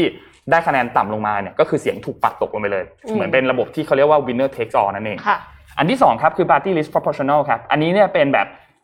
สสที่เป็นมีการจัดสรรปันส่วนออกมาคือบัตรเลือกตั้งหนึ่งใบแต่ว่าสามารถกาได้มากกว่าหนึ่งเบอร์นั่นหมายความว่าระบบนี้เนี่ยคนที่ได้คะแนนอันดับหนึ่ง สอง สามเนี่ยได้หมดก็จะมีโอกาสได้เป็นสสในเขตนั้นๆด้วยระบบเลือกตั้งแบบนี้เนี่ยหนึ่งเขตอาจจะมีสสมากกว่าหนึ่งคนนะครับอันที่สามครับคือระบบ เอ็ม เอ็ม เอ Mixed Member Apportionment นะครับระบบนี้เนี่ยคือเหมือนกับปีหกสิบครับ ก็คือบัตรเลือกตั้งหนึ่งใบแล้วก็กาเข้าไปเลือกทั้งสสเขตและตัวเสียงอันนั้นก็เป็นเสียงของพรรคไปเป็นสสบัญชีรายชื่อก็จะมีวิธีการคำนวณแต่ละแบบที่ที่ที่เราเห็นกันในการเลือกตั้งครั้งล่าสุดของเรานะครับระบบที่สี่ครับระบบที่สี่เนี่ยคือ เอ็ม เอ็ม เอ ครับ เอ็ม เอ็ม เอ เนี่ยเป็นระบบที่ต้องบอกว่าเหมือนกับปีสี่สิบปีสี่สิบคือมีการเลือกตั้งสองใบหนึ่งใบคือเลือกสสเขตอีกหนึ่งใบเลือกสสปาร์ตี้ลิสต์ทีนี้การคำนวณแบบนี้เนี่ยจะพบว่ามันจะไม่มีการคำนวณสสพึงมีแบบที่กำหนดเป็นสัดส่วนก็คือสมมุติว่าพรรคนี้ได้รับคะแนนความนิยมมากๆในสสเขตแล้วก็ได้รับคะแนนความนิยมมากๆในสสพึงมีมันมีโอกาสที่พรรคนั้นๆจะได้จำนวนสสเนี่ยเข้าไปเยอะกว่าสัดส่วนที่ควรจะเป็นสสพรรคที่เป็นพรรคเล็กมากๆพอเลือกปุ๊บได้สสเขตเขาไม่ได้อยู่แล้วเพราะว่าเขาคะแนนความนิยมค่อนข้างน้อยไปหวังที่สสปาร์ตี้ลิสต์แต่ปรากฏว่าสสปาร์ตี้ลิสต์เองเนี่ยพรรคใหญ่ๆก็ได้คะแนนความนิยมเยอะมากๆสสเล็กมากสสที่เป็นเขาเรียกว่าเป็นพรรคเล็กแต่ก็มีคะแนนเสียงอยู่ระดับนึงก็เลยได้รับสสค่อนข้างที่จะน้อยกว่าความเป็นจริงอันสุดท้ายคือระบบ เอ็ม เอ็ม พี ครับ เอ็ม เอ็ม พี เนี่ยเป็นระบบที่เลือกตั้งที่เรารู้จักกันในชื่อของระบบเลือกตั้งแบบเยอรมันวันนี้เนี่ยจะเจาะเรื่องของระบบอันนี้เนี่ยมาให้ทุกคนฟังกันว่ามันคล้ายกันมีใช้การบัตรเลือกตั้งสองใบเหมือนกันเลยแต่วิธีการคำนวณไม่เหมือนกันขอภาพถัดไปครับภาพนี้เนี่ยจะเป็นภาพที่ค่อนข้างแสดงชัดเจนเกี่ยวกับเรื่องของระบบเลือกตั้งแบบ เอ็ม เอ็ม พี ครับเราไม่ต้องสนใจข้างบนฮะสนใจข้างล่างครับระบบข้างล่างเนี่ยสมมุติว่าด้านซ้ายเนี่ยนะครับพรรคสีเหลืองเนี่ยเลือกคะแนนมาแล้วเนี่ยได้สัดส่วนมา ห้าสิบเปอร์เซ็นต์ ค่ะสีฟ้ากับสีแดงได้มาอย่างละ ยี่สิบห้าเปอร์เซ็นต์ เราไปอันแรกก่อนข้างด้านขวาด้านบนเนี่ยนะครับหรือว่า เอ็ม เอ็ม เอ็ม เนี่ยเป็นระบบแบบเดียวกับปีสี่สิบก็คือใช้บัตรสองใบเข้าไปกาสสเขตใบนึงสสเลือกของพรรคใบนึงอันนี้เนี่ยจะเห็นว่าพรรคสีเหลืองได้คะแนนเยอะมากเลยได้สสที่นั่งในในในสภาเนี่ยเยอะมากเพราะว่าสัดส่วนเยอะก็เลยได้สสเยอะด้วยวิธีการคำนวณไม่ได้มีการแบบเหมือนมากำหนดสัดส่วนกันแต่ว่าในระบบของ เอ็ม เอ็ม พี วิธีการคำนวณเนี่ยจะมีการคำนวณสสพึงมีตามสัดส่วนสมมุติว่าเอ่อเสียงของพรรคที่เลือกพรรคไปเนี่ย ห้าสิบเปอร์เซ็นต์ เนี่ยเขาจะคำนวณก่อนว่า ห้าสิบเปอร์เซ็นต์ นี้เนี่ยพอคิดเป็นสสแล้วเนี่ยเป็นสสกี่คนอือฮึแล้วสมมุติไปเลือกสสเขตมานนพรรคนนเลือกสสมาปุ๊บได้ในพรรคเนี่ยจะได้สสทั้งหมดหนึ่งร้อยห้าสิบคนแต่นนชนะเขตไปแล้วหนึ่งร้อยยี่สิบคนเท่ากับว่านนท์ยังขาดสสอีกสามสิบคนอีกสามส่วนคนนี้ก็จะได้รับการจัดสรรปันส่วนจากสสบัญชีรายชื่ออ๋ออ่าทีนี้มันก็จะเป็นแบบนี้ที่ในใช้ในการคำนวณส่วนพรรคที่เป็นพรรคเล็กพอเลือกตั้งปุ๊บไม่ได้สสเขตเลยค่ะแต่ว่ามีสัดส่วนของพรรคอยู่ที่คะแนนที่ที่คะแนนมันจะได้เนี่ยนะครับตัวสสเนี่ยก็จะได้รับการจัดสรรปันส่วนจากการคำนวณแบบนี้จากสสพึงมีก็จะมีสสที่เข้าไปในสภาจากระบบอันนี้ด้วยอ่าถูกต้องครับอันนี้ก็เลยจะเป็นระบบการเลือกตั้งที่เขากำลังพูดคุยกันอยู่เมื่อวานนี้เนี่ยคุณหมอชลน่านสีแก้วซึ่งเป็นสสของพรรคเพื่อไทยเนี่ยนะครับเป็นคนเสนอเขาเสนอระบบแบบสี่สิบก็คือบอกว่าเรามีเวลาอยู่แค่สองปีเท่านั้นสองปีนี้เนี่ยถ้าไปใช้ระบบแบบใหม่เลยเนี่ยอาจจะเร็วเกินไปเพราะว่ามันจะต้องมีการศึกษามีการพูดนู่นนี่แบบสี่สิบเนี่ยเคยผ่านในเรื่องของการรับประชามติจากประชาชนมาแล้วเพราะฉะนั้นก็เลยมองว่าน่าจะไปใช้ระบบนี้มากกว่าพรรคพลังประชารัฐก็คล้ายๆกันยื่นระบบที่คล้ายกับของพรรคเพื่อไทยที่เหลือเนี่ยเราจะไปดูกันในดีเทลและก็จะมีการอภิปรายกันในสภาวันที่ ยี่สิบสามถึงยี่สิบสี่ นะครับเพราะฉะนั้นเรื่องของบัตรเลือกตั้งเนี่ยผมคิดว่ายังอีกนานครับยังมีเวลาที่พูดคุยกันอีกสักพักในสภายังไม่ทราบว่าจะมีการทำประชามติออกมาถามประชาชนก่อนหรือเปล่าอันนี้ก็ต้องรอติดตามดูครับแต่ว่าวันนี้เราสรุปให้ฟังเร็วๆเนาะประมาณนี้ครับในเรื่องของระบบการเลือกตั้งครับเกียรติตัวย่อมันลงคราวที่แล้วที่เลือกไปนี่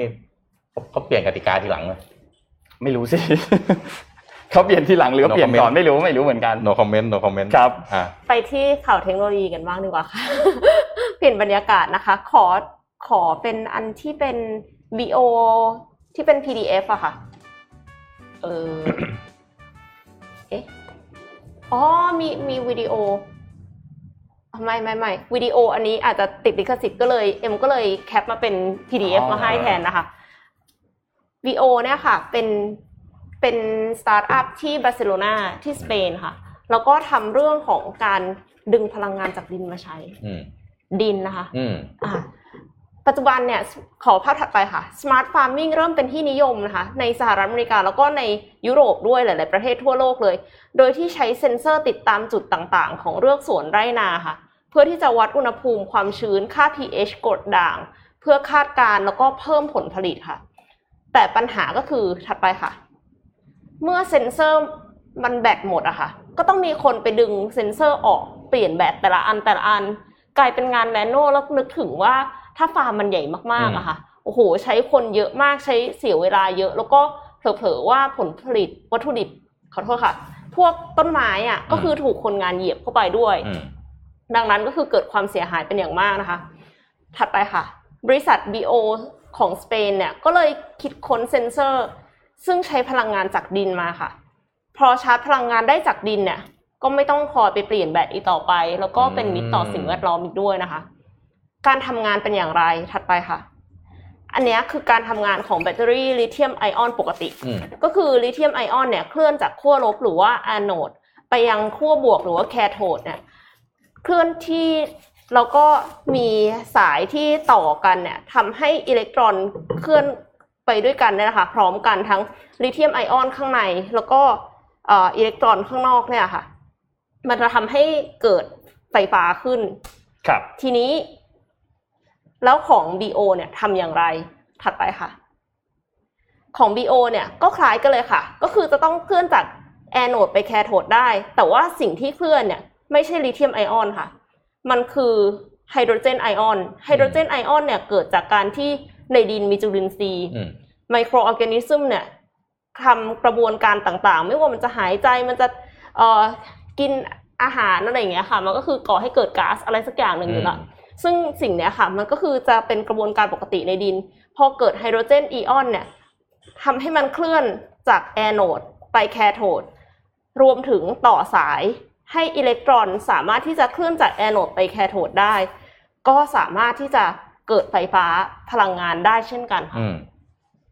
พอเกิดพลังงานได้แล้วเนี่ยก็สามารถที่จะชาร์จชาร์จแบตเตอรี่ได้โดยที่ใช้ดินเนี่ยแหละค่ะทีนี้ขอถัดไปค่ะจริงๆเรื่องเนี้ยค่ะเรื่องการการทำพลังงานจากพวก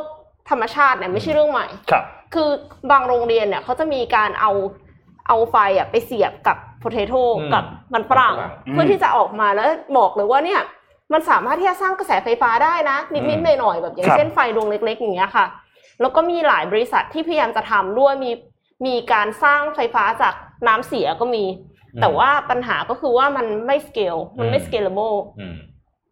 องค์ประกอบทีนี้ถัดไปค่ะอันเนี้ยมันมีความหวังเพราะอะไรเพราะว่าองค์ประกอบส่วนใหญ่ของเทคโนโลยีเนี้ยค่ะใช้แกรไฟต์แกรไฟต์เนี่ยสิ่งที่เราคุ้นเคยก็คือไส้ดินสอนั่นเองซึ่งแกรไฟต์เนี่ยเป็นสิ่งที่หาง่ายแล้วก็ไม่แพงอ่าถูกกว่าสิ่งที่ใช้ทำโซลาร์เซลล์โซลาร์แผงนะคะอันนี้อยู่ในคลาสเรียนที่วิชาวิทยาศาสตร์กันอยู่นะครับทุกคนนะใช่คือนี่เรียนกันนะฮะในคอมเมนต์นี่คือเมื่อกี้เมื่อกี้จบวิชาการเมืองตอนนี้เข้าคลาสวิทยาศาสตร์ต่อก็คือแน่นอนว่าถูกกว่าวัสดุที่ใช้ทำโซลาร์แผงแล้วเนี่ยดูประสิทธิภาพกันดีกว่าปัจจุบันประสิทธิภาพในการสร้างพลังงานไฟฟ้าของ บี โอ เทคโนโลยีเนี่ยเท่ากับ ยี่สิบห้าเปอร์เซ็นต์ ของโซลาร์แผงซึ่งเท่ากับ ยี่สิบห้าเปอร์เซ็นต์ ก็คือถือว่าดีมากแล้วเพราะว่าต้นทุนมันถูกกว่าเยอะแล้วก็มันสามารถทำงานได้ไม่ว่าจะอยู่ในสภาวะอากาศไหนหมายความว่าไม่ใช่จำเป็นว่าจะต้องมีแดดอะค่ะโซลาร์พาเนลมันต้องมีแดดเนาะแต่อันเนี้ยก็คือไม่ว่าจะแดดออกหรือฝนตกก็สามารถที่จะทำงานได้และนี่ก็คือหน้าตาของ บี โอ Sensor ที่เขาคาดว่าจะปักไว้ในดินโดยที่ไม่ต้องชาร์จใช้ได้นานถึงสุดถึงสิบปีไม่ต้องชาร์จถึงสิบปีทั้งๆที่แบตเตอรี่เนี่ยแป๊บเดียวไม่กี่เดือนต้องไปเปลี่ยนแล้วแล้วก็ออกมาเป็นขยะอิเล็กทรอนิกส์ด้วยค่ะมีต้นทุนเขาบอกว่ามีต้นทุนต่ำกว่าหนึ่งยูโร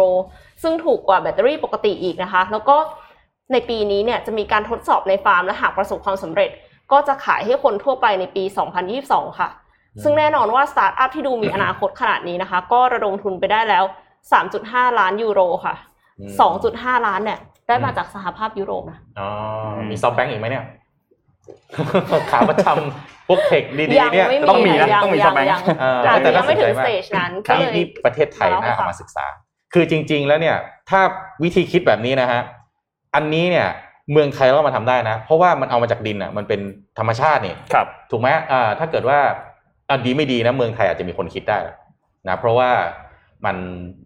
มันไอ้พวกอะคริเทคเนี่ย นั่นเป็นอะไรที่ถ้าทำได้นี่ช่วยเกษตรกรไทยได้เยอะมากครับอยากให้รัฐบาลก็ไปช่วยสนับสนุนหน่อยนี่ที่อะไรบาร์เซโลนาใช่ไหมใช่ค่ะบาร์เซโลนาค่ะอ่าเดี๋ยวเผื่อจะได้มีของเมืองไทยบ้างเป็นยูนิคอร์นรายต่อไปเมืองไทยมีอาร์กิเทคชื่อ Recount ที่ทำเกี่ยวกับ precision farming ซึ่งซึ่ง Recount เนี่ยจริงๆทำที่ปากีสถานประสบความสำเร็จมาแล้วด้วยแต่ผู้ร่วมก่อตั้งก็คือต่างคนต่างแบบเหมือนกับมาแต่ละประเทศแต่ละประเทศเนี่ยค่ะมีคนไทยไหมมีคนไทยค่ะมีคนไทยด้วยน่าสนใจน่าสนใจนนพาไปจากวิทยาศาสตร์ไปวิชาพละศึกษากันครับ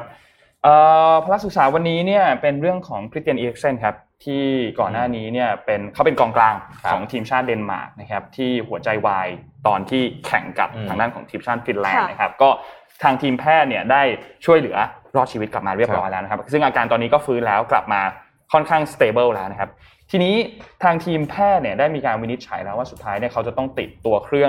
ไอ ซี ดี นะครับซึ่งตัวเครื่อง ไอ ซี ดี อันนี้เนี่ยเป็นเหมือนเครื่องที่จะเขาเรียกว่าคอยมากระตุ้นหัวใจให้ทำงานให้อย่างถูกจังหวะนะครับต้องบอกว่าเครื่อง ไอ ซี ดี ตอนนี้เป็นเขาเรียกว่าชื่อไทยเนี่ยคือเครื่องกระตุกไฟฟ้าหัวใจอัตโนมัติชนิดถาวรคือต้องฝังเข้าไปที่หัวใจเลยนะครับทีนี้คำถามตอนนี้เนี่ยคือทางทีมแพทย์ก็ยังยังไม่ได้มีการตอบออกมาแล้วก็ทางตัวนักเตะเองเนี่ยก็ยังไม่ได้ไม่ได้มีการให้สัมภาษณ์มาว่ายังจะสามารถเล่นฟุตบอลต่อไปได้หรือเปล่าในหลังจากนี้นะครับแต่ทีนี้เราพูดกันด้วยเรื่องของข้อกฎหมายก่อนแล้วกันค่ะเอ่อคริสเตียน อีริกเซนเนี่ยเล่นอยู่ที่อิตาลีนะครับในลีกอิตาลีแต่ว่าอิตาลีเนี่ยมีกฎหมายอยู่ครับถ้าหากว่านักฟุตบอลคนไหนที่เหมือนเคยหัวใจวายแล้วเนี่ยจะถูกสั่งห้ามไม่สามารถที่จะลงเล่นกีฬาไม่สามารถที่จะลงเล่นการแข่งขันแบบนี้ได้นะครับเพราะว่าผิดกฎหมายซึ่งก็เป็นกฎหมายที่เข้าใจได้เพราะว่าเพื่อป้องกันความเสี่ยงที่จะเกิดขึ้นต่อชีวิตในอนาคตนะครับก็อันนี้เนี่ยเป็นอัปเดตจากทางด้านของคริสเตียน อีริกเซนครับก่อนหน้านี้เคยมีเคสแบบนี้เหมือนกันที่เป็นนักฟุตบอลของทีมชาติเนเธอร์แลนด์นะครับคุณดาร์ดี้บลินเนี่ยนะครับก็เคยตรวจพบว่าเป็นกล้ามเนื้อหัวใจอักเสบก็ติดเครื่องที่เป็นเครื่อง ไอ ซี ดี เหมือนกันแต่ว่าสุดท้ายเนี่ยสามารถกลับมาเล่นฟุตบอลได้นะครับเคสของอีริกเซนเนี่ยก็ต้องติดตามต่อไปหลังจากนี้ครับต่อไปเนี่ยจะเป็นว่านักกีฬาทุกคนที่ลงแข่งโดยเฉพาะในทัวร์นาเมนต์ที่เป็นทัวร์นาเมนต์ระดับโลกแบบนี้นะครับต้องติดเครื่องสังเกตชีพประจรร้อยเปอร์เซ็นต์นะครับแต่เทคโนโลยีตอนนี้มันอาจจะยังไม่มีคนทำแต่เดี๋ยวมีทำแน่นอนนะครับเพื่อที่จะต้องคอยดูชีพประจรนะครับต้องมอนิเตอร์ว่าความเหนื่อยหรือฟาทีกเนี่ยไอความความล้าใช่ไหมว่ามันจะส่งเพราะว่ามันมันทัวร์นาเมนต์ใหญ่แบบนี้เนี่ยเราปล่อยให้เกิดเหตุการณ์แบบนี้ไม่ได้นะอันตรายมากแล้วก็นักกีฬาในสมัยนี้ถ้าเป็นฟุตบอลเนี่ยแข่งกันติดติดกันมากมากใช่ครับเป็นเป็นอะไรที่น่าเป็นห่วงแต่ก็ต้องบอกว่าการจัดการเขาเร็วมากนะในวันนั้นนะการจัดการคือทุกอย่างเกิดขึ้นเร็วมากทีมแพทย์เข้ามาเร็วมากใช้เวลาไม่กี่วินาทีเท่านั้นก็สามารถเข้าไปช่วยเหลือชีวิตของของนักฟุตบอลได้แล้วครับก็เป็นบทเรียนครับที่หลังจากนี้ก็คงเห็นภาพถ้าหากว่ามีเหตุการณ์แบบนี้เกิดขึ้นอีกเนี่ยภาพในเรื่องของการช่วยชีวิตในเรื่องของการวางแผนต่างๆในเรื่องพยาบาลเรื่องของการแพทย์เนี่ยมันจะดียิ่งขึ้นไปอีกอันนี้เขาวางแผนมาหมดเลยนะว่าสนามกับโรงพยาบาลต้องห่างกันเท่าไหร่และตัวเส้นทางเนี่ยต้องเคลียร์เตรียมไว้ต้องเผื่อไว้ว่าถ้ามีเคสฉุกเฉินเนี่ยสามารถจะถึงโรงพยาบาลได้ภายในระยะเวลาที่รวดเร็วนะครับคือจริงๆแล้วก่อนหน้านี้ค่ะเออเอ็มอ่านข่าวอันนึงที่เขาสามารถที่จะเอาเหมือนปลาสเตอร์แผลแตะลงไปแล้วเสร็จแล้วก็คือวัดขึ้นไฟฟ้าหัวใจได้ถ้าในมันมีมันมีผมเชื่อว่ามีมันยังใหญ่อยู่ ไอ เอฟ ไอ ดี หรืออะไรก็ได้อย่างเงี้ยเออตอนตอนนี้มันยังใหญ่อยู่แต่เอ็มเชื่อว่าในอนาคตมันอาจจะเล็กแล้วก็คือทำให้ไม่ได้มีผลต่อการเคลื่อนไหวของนักกีฬาเพราะว่าเอ็มเชื่อว่าการที่นักกีฬาต้องมาใส่ wearables อะค่ะมันอาจจะทำให้ไม่สะดวกคือเปล่าในการเล่นกีฬาแต่จริงเป็น wearable แบบสายรัดข้อมือเล็กๆแบบ wristband อย่างเงี้ยก็ได้นะคืออาจจะเป็นกฎหมา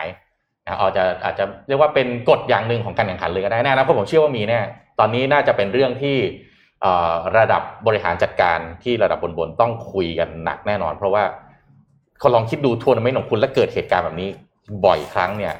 อันตรายมากเลยนะนะครับในไหนพูดถึงเรื่องเทคโนโลยีนะฮะจีนไปจีนไปอวกาศแล้วนะครับค่ะล่าสุดนะฮะจีนประสบประสบความสำเร็จนะครับในการส่งยานอวกาศที่มีมนุษย์ควบคุมคือเซินโจวสิบสองนะครับซึ่งจะนำพานักบินอวกาศสามคนนะฮะไปยังโมดูลหลักของสถานีอวกาศเทียนเหอที่ออกไปกล่าวก่อนหน้านี้เนี่ยนะครับเพื่อปฏิบัติภารกิจต่างๆเป็นเวลาสามเดือนพี่ขอรูปประกอบหน่อยนะครับก็ความสำเร็จนี้ฮะนับเป็นภารกิจส่งมนุษย์สู่อวกาศครั้งที่เจ็ดแล้วนะครับของจีนนะครับแล้วก็ภารกิจที่มีมนุษย์ควบคุมเป็นครั้งแรกนะครับในการก่อสร้างสถานีอวกาศจีนอันนี้ก็สำเร็จเป็นครั้งแรกนะครับนักบินอวกาศสามท่านประกอบไปด้วยใครบ้างครับคนแรกครับเนี่ยไห่เซิงครับ ผู้บัญชาการครับอายุห้าสิบหกปีนะฮะที่เคยปฏิบัติภารกิจเซินโจหกแล้วก็เซินโจสิบมาแล้วนะครับคนที่สองครับหลิวโปหมิงครับห้าสิบสี่ปีอายุห้าสิบสี่ปีนะครับเคยปฏิบัติภารกิจเซินโจเจ็ดนะครับแล้วก็คนสุดท้ายครับทางหงโปครับอายุสี่สิบห้าปีฮะปฏิบัติเป็นการปฏิบัติภารกิจอวกาศเป็นครั้งแรกของเขานะครับก็มีการคาดการณ์ครับว่านักบินอวกาศทั้งสามคนจะสร้างสถิติใหม่ในแง่ระยะเวลาปฏิบัติภารกิจอวกาศนะครับที่มีมนุษย์ควบคุมของจีนที่นานที่สุดโดยทำลายสถิติเดิมครับที่สามสิบสามวันซึ่งเป็นระยะเวลาที่ทีมนักบินอวกาศเซินโจสิบเอ็ดเคยทำไว้ตั้งแต่ปีสองพันสิบหกนะครับผู้อำนวยการ ซี เอ็ม เอส เอ ครับซึ่งก็คล้ายๆกับ NASA นั่นแหละนะฮะแต่เป็นของจีนนะครับกล่าวว่าภารกิจครั้งนี้นะครับจะมีความซับซ้อนแล้วก็ท้าทายมากกว่าภารกิจที่มนุษย์ควบคุมหลายครั้งก่อนหน้านี้นะครับโดยผู้ช่วยผู้อำนวยการ ซี เอ็ม เอส เอ อีกคนหนึ่งฮะก็แถลงข่าวเมื่อวันนี้เมื่อวันก่อนนี้นะครับว่าทีมนักบินอวกาศเซินโจสิบสองครับจะดำเนินภารกิจหลักสี่ประการในวงโคจรมีอะไรบ้างครับหนึ่งดำเนินงานเกี่ยวกับสถานีอวกาศซึ่งครอบคลุมการทดสอบในวงโคจรของโมดูลเทียนเหอนะครับแล้วก็ตรวจสอบระบบรีไซเคิลแล้วก็การช่วยชีวิตนะครับสองเคลื่อนย้ายประกอบแล้วก็ทดสอบชุด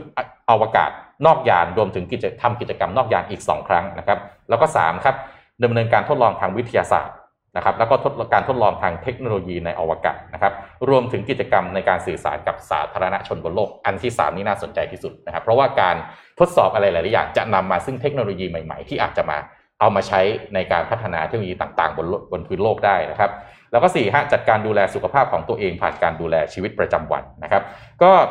จีนฮะวางแผนจะดำเนินภารกิจเพิ่มขึ้นอีกหกรายการนะครับซึ่งรวมถึงการส่งโมดูลห้องปฏิบัติการเว่นเฉียนแล้วก็เมืองเฉียนนะครับยานขนส่งสัมภาระสองลำนะฮะและยานอวกาศแบบมีมนุษย์ควบคุมอีกสองลำในปีสองพันยี่สิบสองก็คือปีหน้านะฮะเพื่อก่อสร้างสถานีอวกาศให้แล้วเสร็จตอนนี้นะครับก่อนหน้านี้เรามีเทรดวอร์ใช่ไหมฮะต่อสู้กันเรื่องของการค้าขายตอนนี้เทควอร์ต่อสู้กันเรื่องเทคโนโลยีต่อไปฮะสเปซวอร์นะครับโอ้โหสนุกมากนะหนังเรื่องนี้เป็นสตาร์วอร์ได้สตาร์วอร์นะครับโอ้โหเรื่องนี้มันมากนะครับเราจะไปหาอาณานิคมดาวอื่นกันหรือเปล่าคะเนี่ยเป็นไปได้หรือเปล่าอ่าก็คือว่าตอนนี้เขาก็คงจีนเนี่ยก็ไม่ยอมนะฮะถ้าสหรัฐอเมริกาแผ่ขยายอิทธิพลแผ่ขยายอำนาจออกไปเนี่ยคุณไปไหนเราจะตามไปด้วยนะครับคุณจะไปยึดดาวอังคารใช่ไหมคุณยึดซีกหนึ่งเดี๋ยวเราไปยึดอีกซีกหนึ่งอะไรทำนองนี้ด้านสว่างกับด้านมืดนะคะนะครับอ่าเราขอดูแล้วกันเพราะเอ้ยของเราก็จะไปดวงจันทร์หรือเปล่าอ่าหรือเปล่าเขาบอกว่าจะไปดวงจันทร์ในอีกกี่ปีนะจำไม่ได้แล้วอ่ะคุณอเนกอ่ะน่าจะเจ็ดปีเอออ่ะก็ไม่รู้เหมือนกันนะจะได้ไปหรือเปล่านะครับโอเคเอ่อพี่โทมัสแจกของหน่อยมั้ยครับมาเลยฮะวันนี้เรามีปลั๊กอนิเทคครับพี่โทมัสโฆษณาหน่อยฮะเอาเลยฝากฝากใครประชาสัมพันธ์ทีถ้าแจกเดี๋ยวอันนี้ส่งมานี่คือไม่บอกก่อนเอ้าพี่ก็งงๆเอานึกว่าแจกอันนี้ฮะนึกว่าแจกดีน่ากาบ้านี่ยังนั่งฟังอยู่อ๋อได้แจกที่หน้ากระบ้าไม่ใช่แจกปลั๊ก Anitech ส่งมาให้พี่เป็นคนนั่นเลยอ่ะแจกปลั๊ก เอช หนึ่งหนึ่งห้าสี่ นะฮะก็เป็นปลั๊กแบบสี่ช่องหนึ่งสวิตช์นะครับมีมอก.พร้อมด้วยการรับประกันความเสียหายอีก หนึ่งแสนบาทนะฮะรับประกันสิบปีด้วยนะครับก็บ้านไหนยังไม่ได้เปลี่ยนปลั๊กทั้งบ้านก็เปลี่ยนได้นะครับแต่วันนี้เราแจกแค่สองรางวัลก่อนนะครับแล้วเราแจกเรื่อยๆเลยแจกเรื่อยๆแจกตลอดอันนี้ภายใต้โครงการอะไรนะช็อปอิ่มใจนะครับก็คือว่าทุกอย่างที่คุณเข้าไปซื้อในเว็บไซต์ ดับเบิลยู ดับเบิลยู ดับเบิลยู ดอท anitechonline ดอท คอม เนี่ยนะครับทาง Anitech เขาก็จะบริจาคเขาครับเขาฮะเราพูดถึงบุคคลที่สามอยู่นะ เขาก็จะเอาจำนวนหรือเขาจะบริจาคนะครับปลั๊กเนี่ยให้กับโรงพยาบาลสนามแล้วก็โรงพยาบาลทั่วประเทศมูลค่าเท่ากับจำนวนเงินที่คนมาซื้อบนเว็บไซต์เลยนะครับก็เรียกว่าช่วยกันแล้วกันนะถือถือว่ามองว่าอยากให้มองว่าเป็นการช่วยกันแล้วกันนะครับเพราะว่าจริงๆแล้วเนี่ยถ้าหักลบกบหนี้แล้วเนี่ยไม่ได้ไม่ได้ไม่ได้กำไรอยู่แล้วนะครับแต่คือพยายามหากิมมิคที่จะทำไงให้อยากที่จะบริจาคและอยากจะให้ทุกคนมามีส่วนร่วมเพราะว่าถ้าให้เปิดบริจาคเนี่ยมันอันนี้เดี๋ยวไม่ดีผมว่าการการเปิดบริจาคนี่มันบริหารจัดการลำบากเอาแบบนี้แหละสามารถที่จะเช็คตัวเลขกันได้คำถามคืออะไรดีครับอ่ะถามว่าอะไรดีครับเกี่ยวกับเจ็ดโมงครึ่งไหมคะอ่าเกี่ยวกับเจ็ดโมงครึ่งอ่ะใครช่วยคิดคำถามยังนี่วันหลังส่งมาต้องบอกก่อนนิดหนึ่งอ่ะเออเออเราเราเราเราพูดถึงเอ่อปกติก็ให้แชร์ประสบการณ์แหละเออแต่ว่าอันนี้คือพี่โทมัสอยากให้แบบเป็นเรื่องยาวอย่าหันมาถามพี่ทั้งสองคนแบบนี้เลยครับเขาเป็นนักกีฬาเนาะเจ็ดโมงครึ่งวันนี้ที่เราช่วงนี้เราก็มีเตะยูโรมีเตะโคป้าด้วยกีฬาและนักกีฬาคนไหนที่คุณชอบที่สุดเอากีฬาก็ได้ไม่เอาแทงนะไม่ไม่ไม่ชอบเอาแค่แบบว่าเอ้ยคุณชอบกีฬาฟุตบอลแล้วชอบ ชอบเรียวเดอร์เมสซี่อ่าชอบนักกีฬาคนไหนแล้วก็แชร์อาจจะแชร์สั้นๆนิดนึงว่าเออทำไมถึงชอบเขาอะไรอย่างเงี้ยกีฬาอะไรนักกีฬาคนไหนแล้วก็ทำไมอ่าที่เปิดคนแรกเลยต๋องสิทธิ์ฉ่อยครับผมรู้จักกันไหมฮะเคยได้ยินค่ะเคยได้ต้องยังเคยได้ยินเหรอโอ้โหนะไม่ได้เป็นคนดูกีฬาสนุกใช่ไหมแล้วนนนทำหน้าตกใจว่าสนุกหรือเปล่าเดี๋ยวผมจะบอกก่อนนะฮะถ้าเขาทรายกาแล็กซี่เมื่อก่อนเวลาต่อยมวยแล้วแบบว่ารถไม่ติดกันทั้งบ้านทั้งเมืองต๋องสิทธิ์ฉ่อยคือเรียกว่าสูสีเลยนะฮะต๋องสิทธิ์ฉ่อยนี่คือเป็นอดีตนักกีฬาสนุกเกอร์ที่เป็นระดับโลกครับคนแรกของประเทศไทยนะฮะเคยขึ้นไปอันดับสูงสุดน่าจะมือสี่มือวางอันดับสี่ของโลกเลยนะครับเรียกว่าต๋องสิทธิ์ฉ่อยนี่ไปสู้กับสตีเฟนเฮนรี่อะไรแบบนี้กันโหเมื่อก่อนนี่เรียกว่าสร้างชื่อเสียงให้กับคนไทยมากเลยนะฮะตายแล้วฮะน้องเอ็มทำหน้าประหลาดใจว่าใครต๋องสิทธิ์ฉ่อยโอ้โหอันนี้เอ่อรู้สึกว่าเจเนอเรชั่นแกปมันมีจริงในวันนี้นี่เองน่าจะเห็นสายตาน้องเอ็มให้เวลาทุกคนตอบคำถามครับนนพาไปปิดท้ายข่าวที่เกาหลีเหนือครับ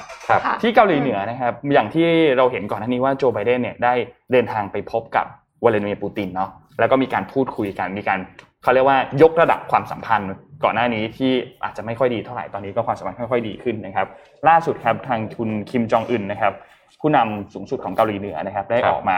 บอกกับเหมือนเหมือนสั่งไปทางรัฐบาลบอกว่าให้เตรียมตัวเลยนะว่าเดี๋ยวจะมีน่าจะมีการได้พบกับคณะของโจไบเดน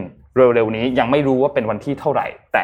บอกออกมาบอกรัฐบาลให้เตรียมตัวกันไว้นะครับซึ่งทางรัฐบาลของเอ่อสหรัฐเนี่ยแล้วก็เกาหลีเหนือเนี่ยยังมีประเด็นในเรื่องของนิวเคลียร์อยู่ที่ต้องการให้เกาหลีเหนือเนี่ยยกเลิกในเรื่องของการพัฒนาตัวอาวุธนิวเคลียร์หรือว่าที่เราเรียกว่านิวเคลียร์โปรแกรมเนี่ยนะครับก็น่าจะนำเรื่องนี้เนี่ยกลับมาพูดคุยกันอีกครั้งหนึ่งเราน่าจะได้เห็นภาพการเจรจากัน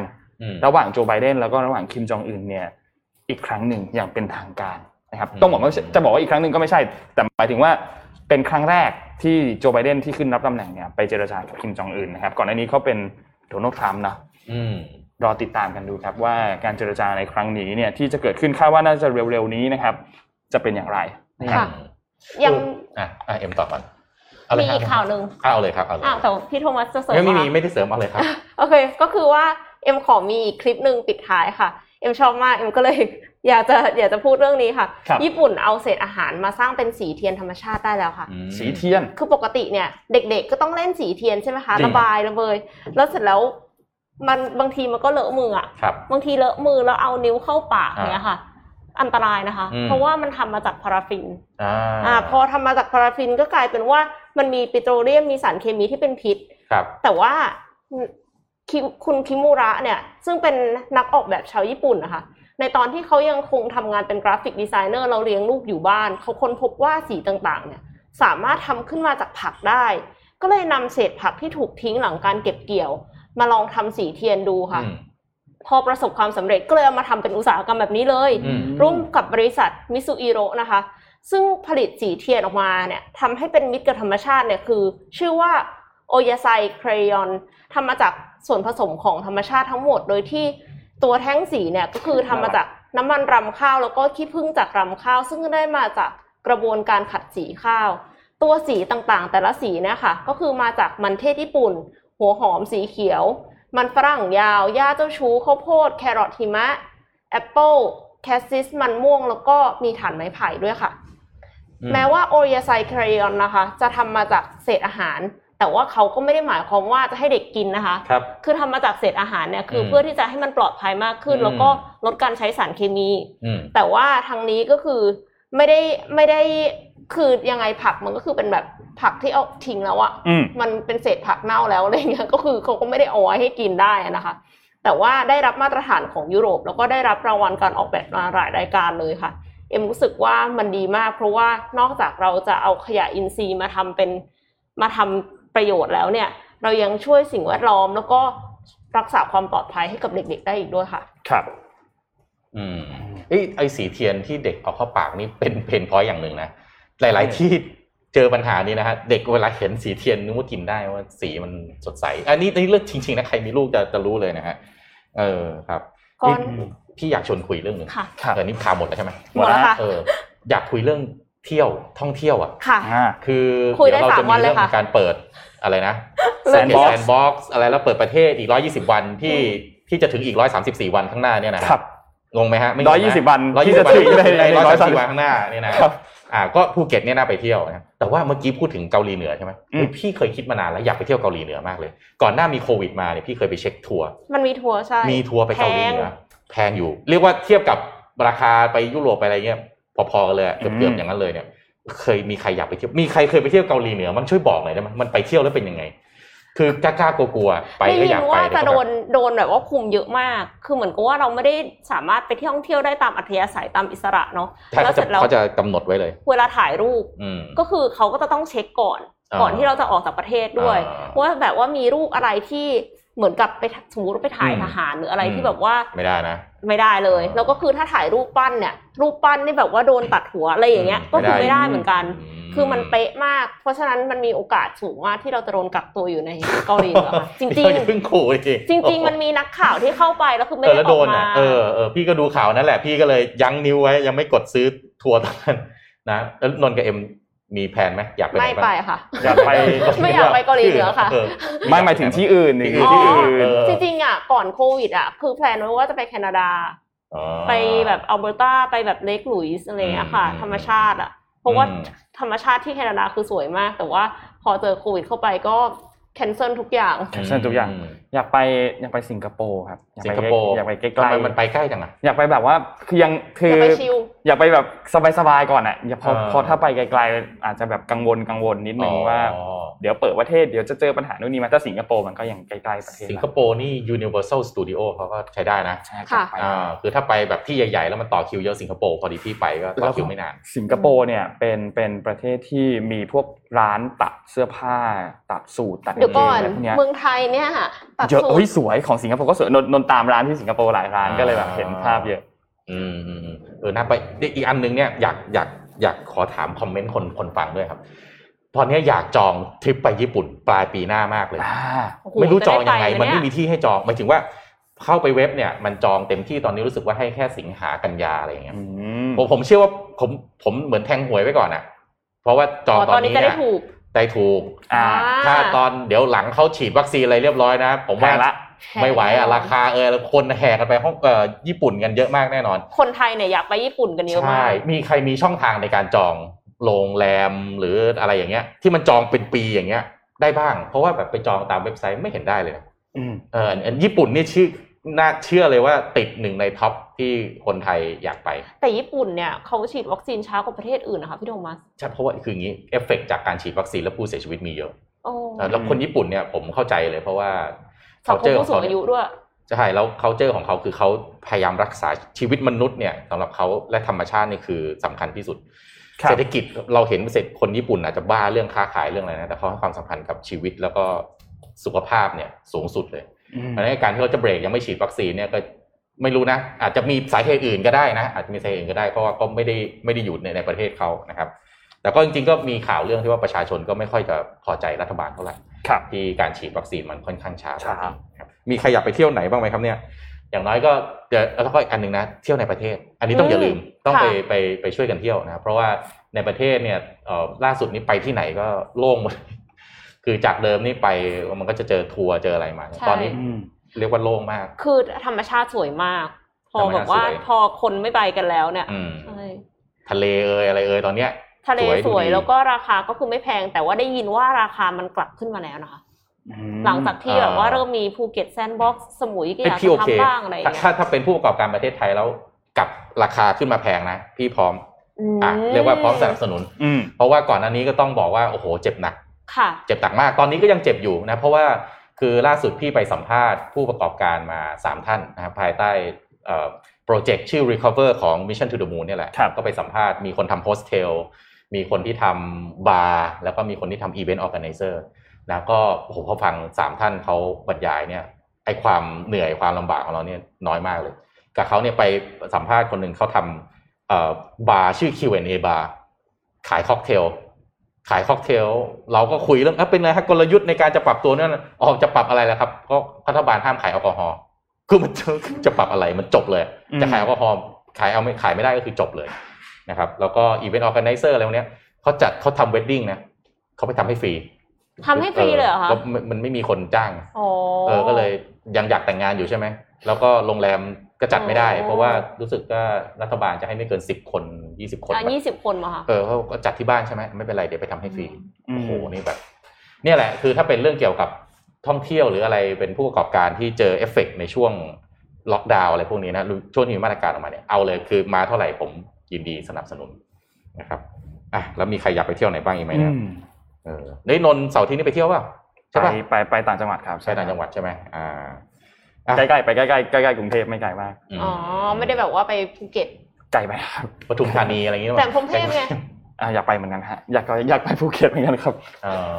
คิดว่าคงได้ไปแน่ๆแหละเร็วๆนี้น่ะหลังจากที่เริ่มเปิดเริ่มอะไรก็อยากกลับไปเที่ยวเอ๊ะภูเก็ตตอนนี้ถ้าเข้าไปต้องต้องมีวัคซีนวีซ่าหรือยังมีใครรู้บ้างอ่ะช่วยบอกทีอันนี้ไม่แน่ใจแต่คือถ้าถ้าในจังหวัดเองเนี่ยฉีดวัคซีนไปประมาณหกสิบกว่าเปอร์เซ็นต์ละอืมตัวเลขที่เขาต้องการนี่คือ เจ็ดสิบเปอร์เซ็นต์ ซึ่งคาดว่าน่าจะทำได้ภายในสิ้นน่าจะในสิ้นเดือนนี้แน่นอนพร้อมที่จะเปิดแซนด์บ็อกซ์ในวันที่หนึ่งแซนด์บ็อกซ์นี่เข้าใจว่าวันที่หนึ่งกรกฎาคมครับคิกออฟใช่มั้ยฮะ ซึ่งทั้งประเทศเอาใจช่วยเอาใจช่วยมากถ้าภูเก็ตทำสำเร็จนะจังหวัดอื่นก็จะมั่นใจในการที่จะเปิดเหมือนกันนะฮะก็ทำให้เราหนึ่งร้อยยี่สิบวันที่ตั้งเป้าเอาไว้ที่เหลืออีกหนึ่งร้อยสามสิบสี่วันที่เหลือหนึ่งร้อยสามสิบสี่วันเนี่ยมันจะเป็นจริงได้ใกล้เคียงความเป็นจริงได้มากขึ้นเนาะก็เอ๊ะใครรู้บ้างว่าภูเก็ตต้องกักตัวหรือเปล่าถ้าอย่างเงี้ยอ่ะผมฉีดไปเข็มเดียวอย่างเงี้ยไปต้องกักตัวป่ะถ้าถ้านักท่องเที่ยวในประเทศไม่แน่ใจแต่ถ้านักท่องเที่ยวชาวต่างชาติที่เข้าไปเนี่ยเหมือนจะไม่ต้องกักตัวแต่เดินทางได้แค่อยู่ในภูเก็ตและต้องอยู่ประมาณสิบสี่วันต้องอยู่ในแค่แค่ในภูเก็ตนะสิบสี่วันแล้วก็ต้องมีการออกนอกได้ถูกต้องครับแล้วก็ต้องมีการตรวจเชื้อมีการอะไรอืมๆอ่ะก็วันนี้ก็น่าจะประมาณนี้เสาร์อาทิตย์นี้ก็ถ้ามีโอกาสใครจะไปเที่ยวก็ขอให้ดูแลตัวเองให้ดีนิดนึงนะครับอย่าเพิ่งชะล่าใจนะครับเรื่องของการใส่หน้ากากแล้วก็เจลแอลกอฮอล์เนี่ยอันนี้ยังไงก็สายพันธุ์ใหม่มาเรื่อยๆนะคะถูกต้องครับเดลต้าเอ่อเดลต้าเดลต้าเกมม่าเดลต้าพลัสแลมด้ามาเต็มไปหมดฮะจำชื่อไม่ได้แล้วอ่ะนะครับญาติเยอะเหลือเกินนะครับอ่ะก็วันนี้ประมาณนี้นะครับขอบคุณสำหรับการติดตามขอบคุณขอบคุณก่อนขอบคุณสปอนเซอร์ครับขอบคุณ Tocadero Time นะครับผู้แทนจำหน่ายนาฬิกา Oris อย่างเป็นทางการนะครับที่ให้การสนับสนุน Mission Daily Report นะครับวันนี้เนี่ยเค้ากำลังช่วงนี้เค้ากำลังมีคอลเลคชั่นอยู่ด้วยนะครับเป็นใครเป็น Oris Lover เนี่ยสามารถไปชมคอลเลคชั่นใหม่ๆของ Oris ได้เค้าจัดงานอยู่ที่สยามพารากอนครับสยามพารากอน Watch Expo นะครับสองพันยี่สิบเอ็ดจัดงานเริ่มต้นวันนี้วันที่สิบแปดยาวไปจนถึงวันที่สิบแปดเดือนหน้าเลยนะครับก็คือระยะเวลาหนึ่งเดือนนะครับใครที่สนใจเนี่ยก็ไปเยี่ยมชมกันได้ที่สยามพารากอนนะครับขอบคุณ เอส ซี บี ด้วยนะครับผู้สนับสนุนใจดีของเราที่อยู่กับเรามาอย่างยาวนานนะครับแล้วก็อย่าลืมไปกดใช้ Robinhood กันด้วยนะครับขอบคุณ เอ ไอ เอส Business ไฟ จี Your Trusted Smart Digital Partner นะครับแล้วก็ขอบคุณลูกค้าท่านใหม่ของเราครับดีน่ากาบ้านนมถั่วเหลืองจมูกข้าวญี่ปุ่นครับโรนัลโดเขาเอาขวดอันนั้นออกขวดน้ำอัดลมออกนะของเราเนี่ยเอาน้ำเปล่าออกแล้วถือดีน่านี่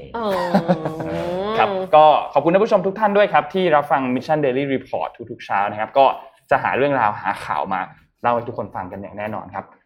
หยุดเสาร์อาทิตย์สองวันแล้วพบกันใหม่อีกครั้งหนึ่งในวันจันทร์สัปดาห์หน้าครับสวัสดีครับสวัสดีค่ะ Mission Daily Report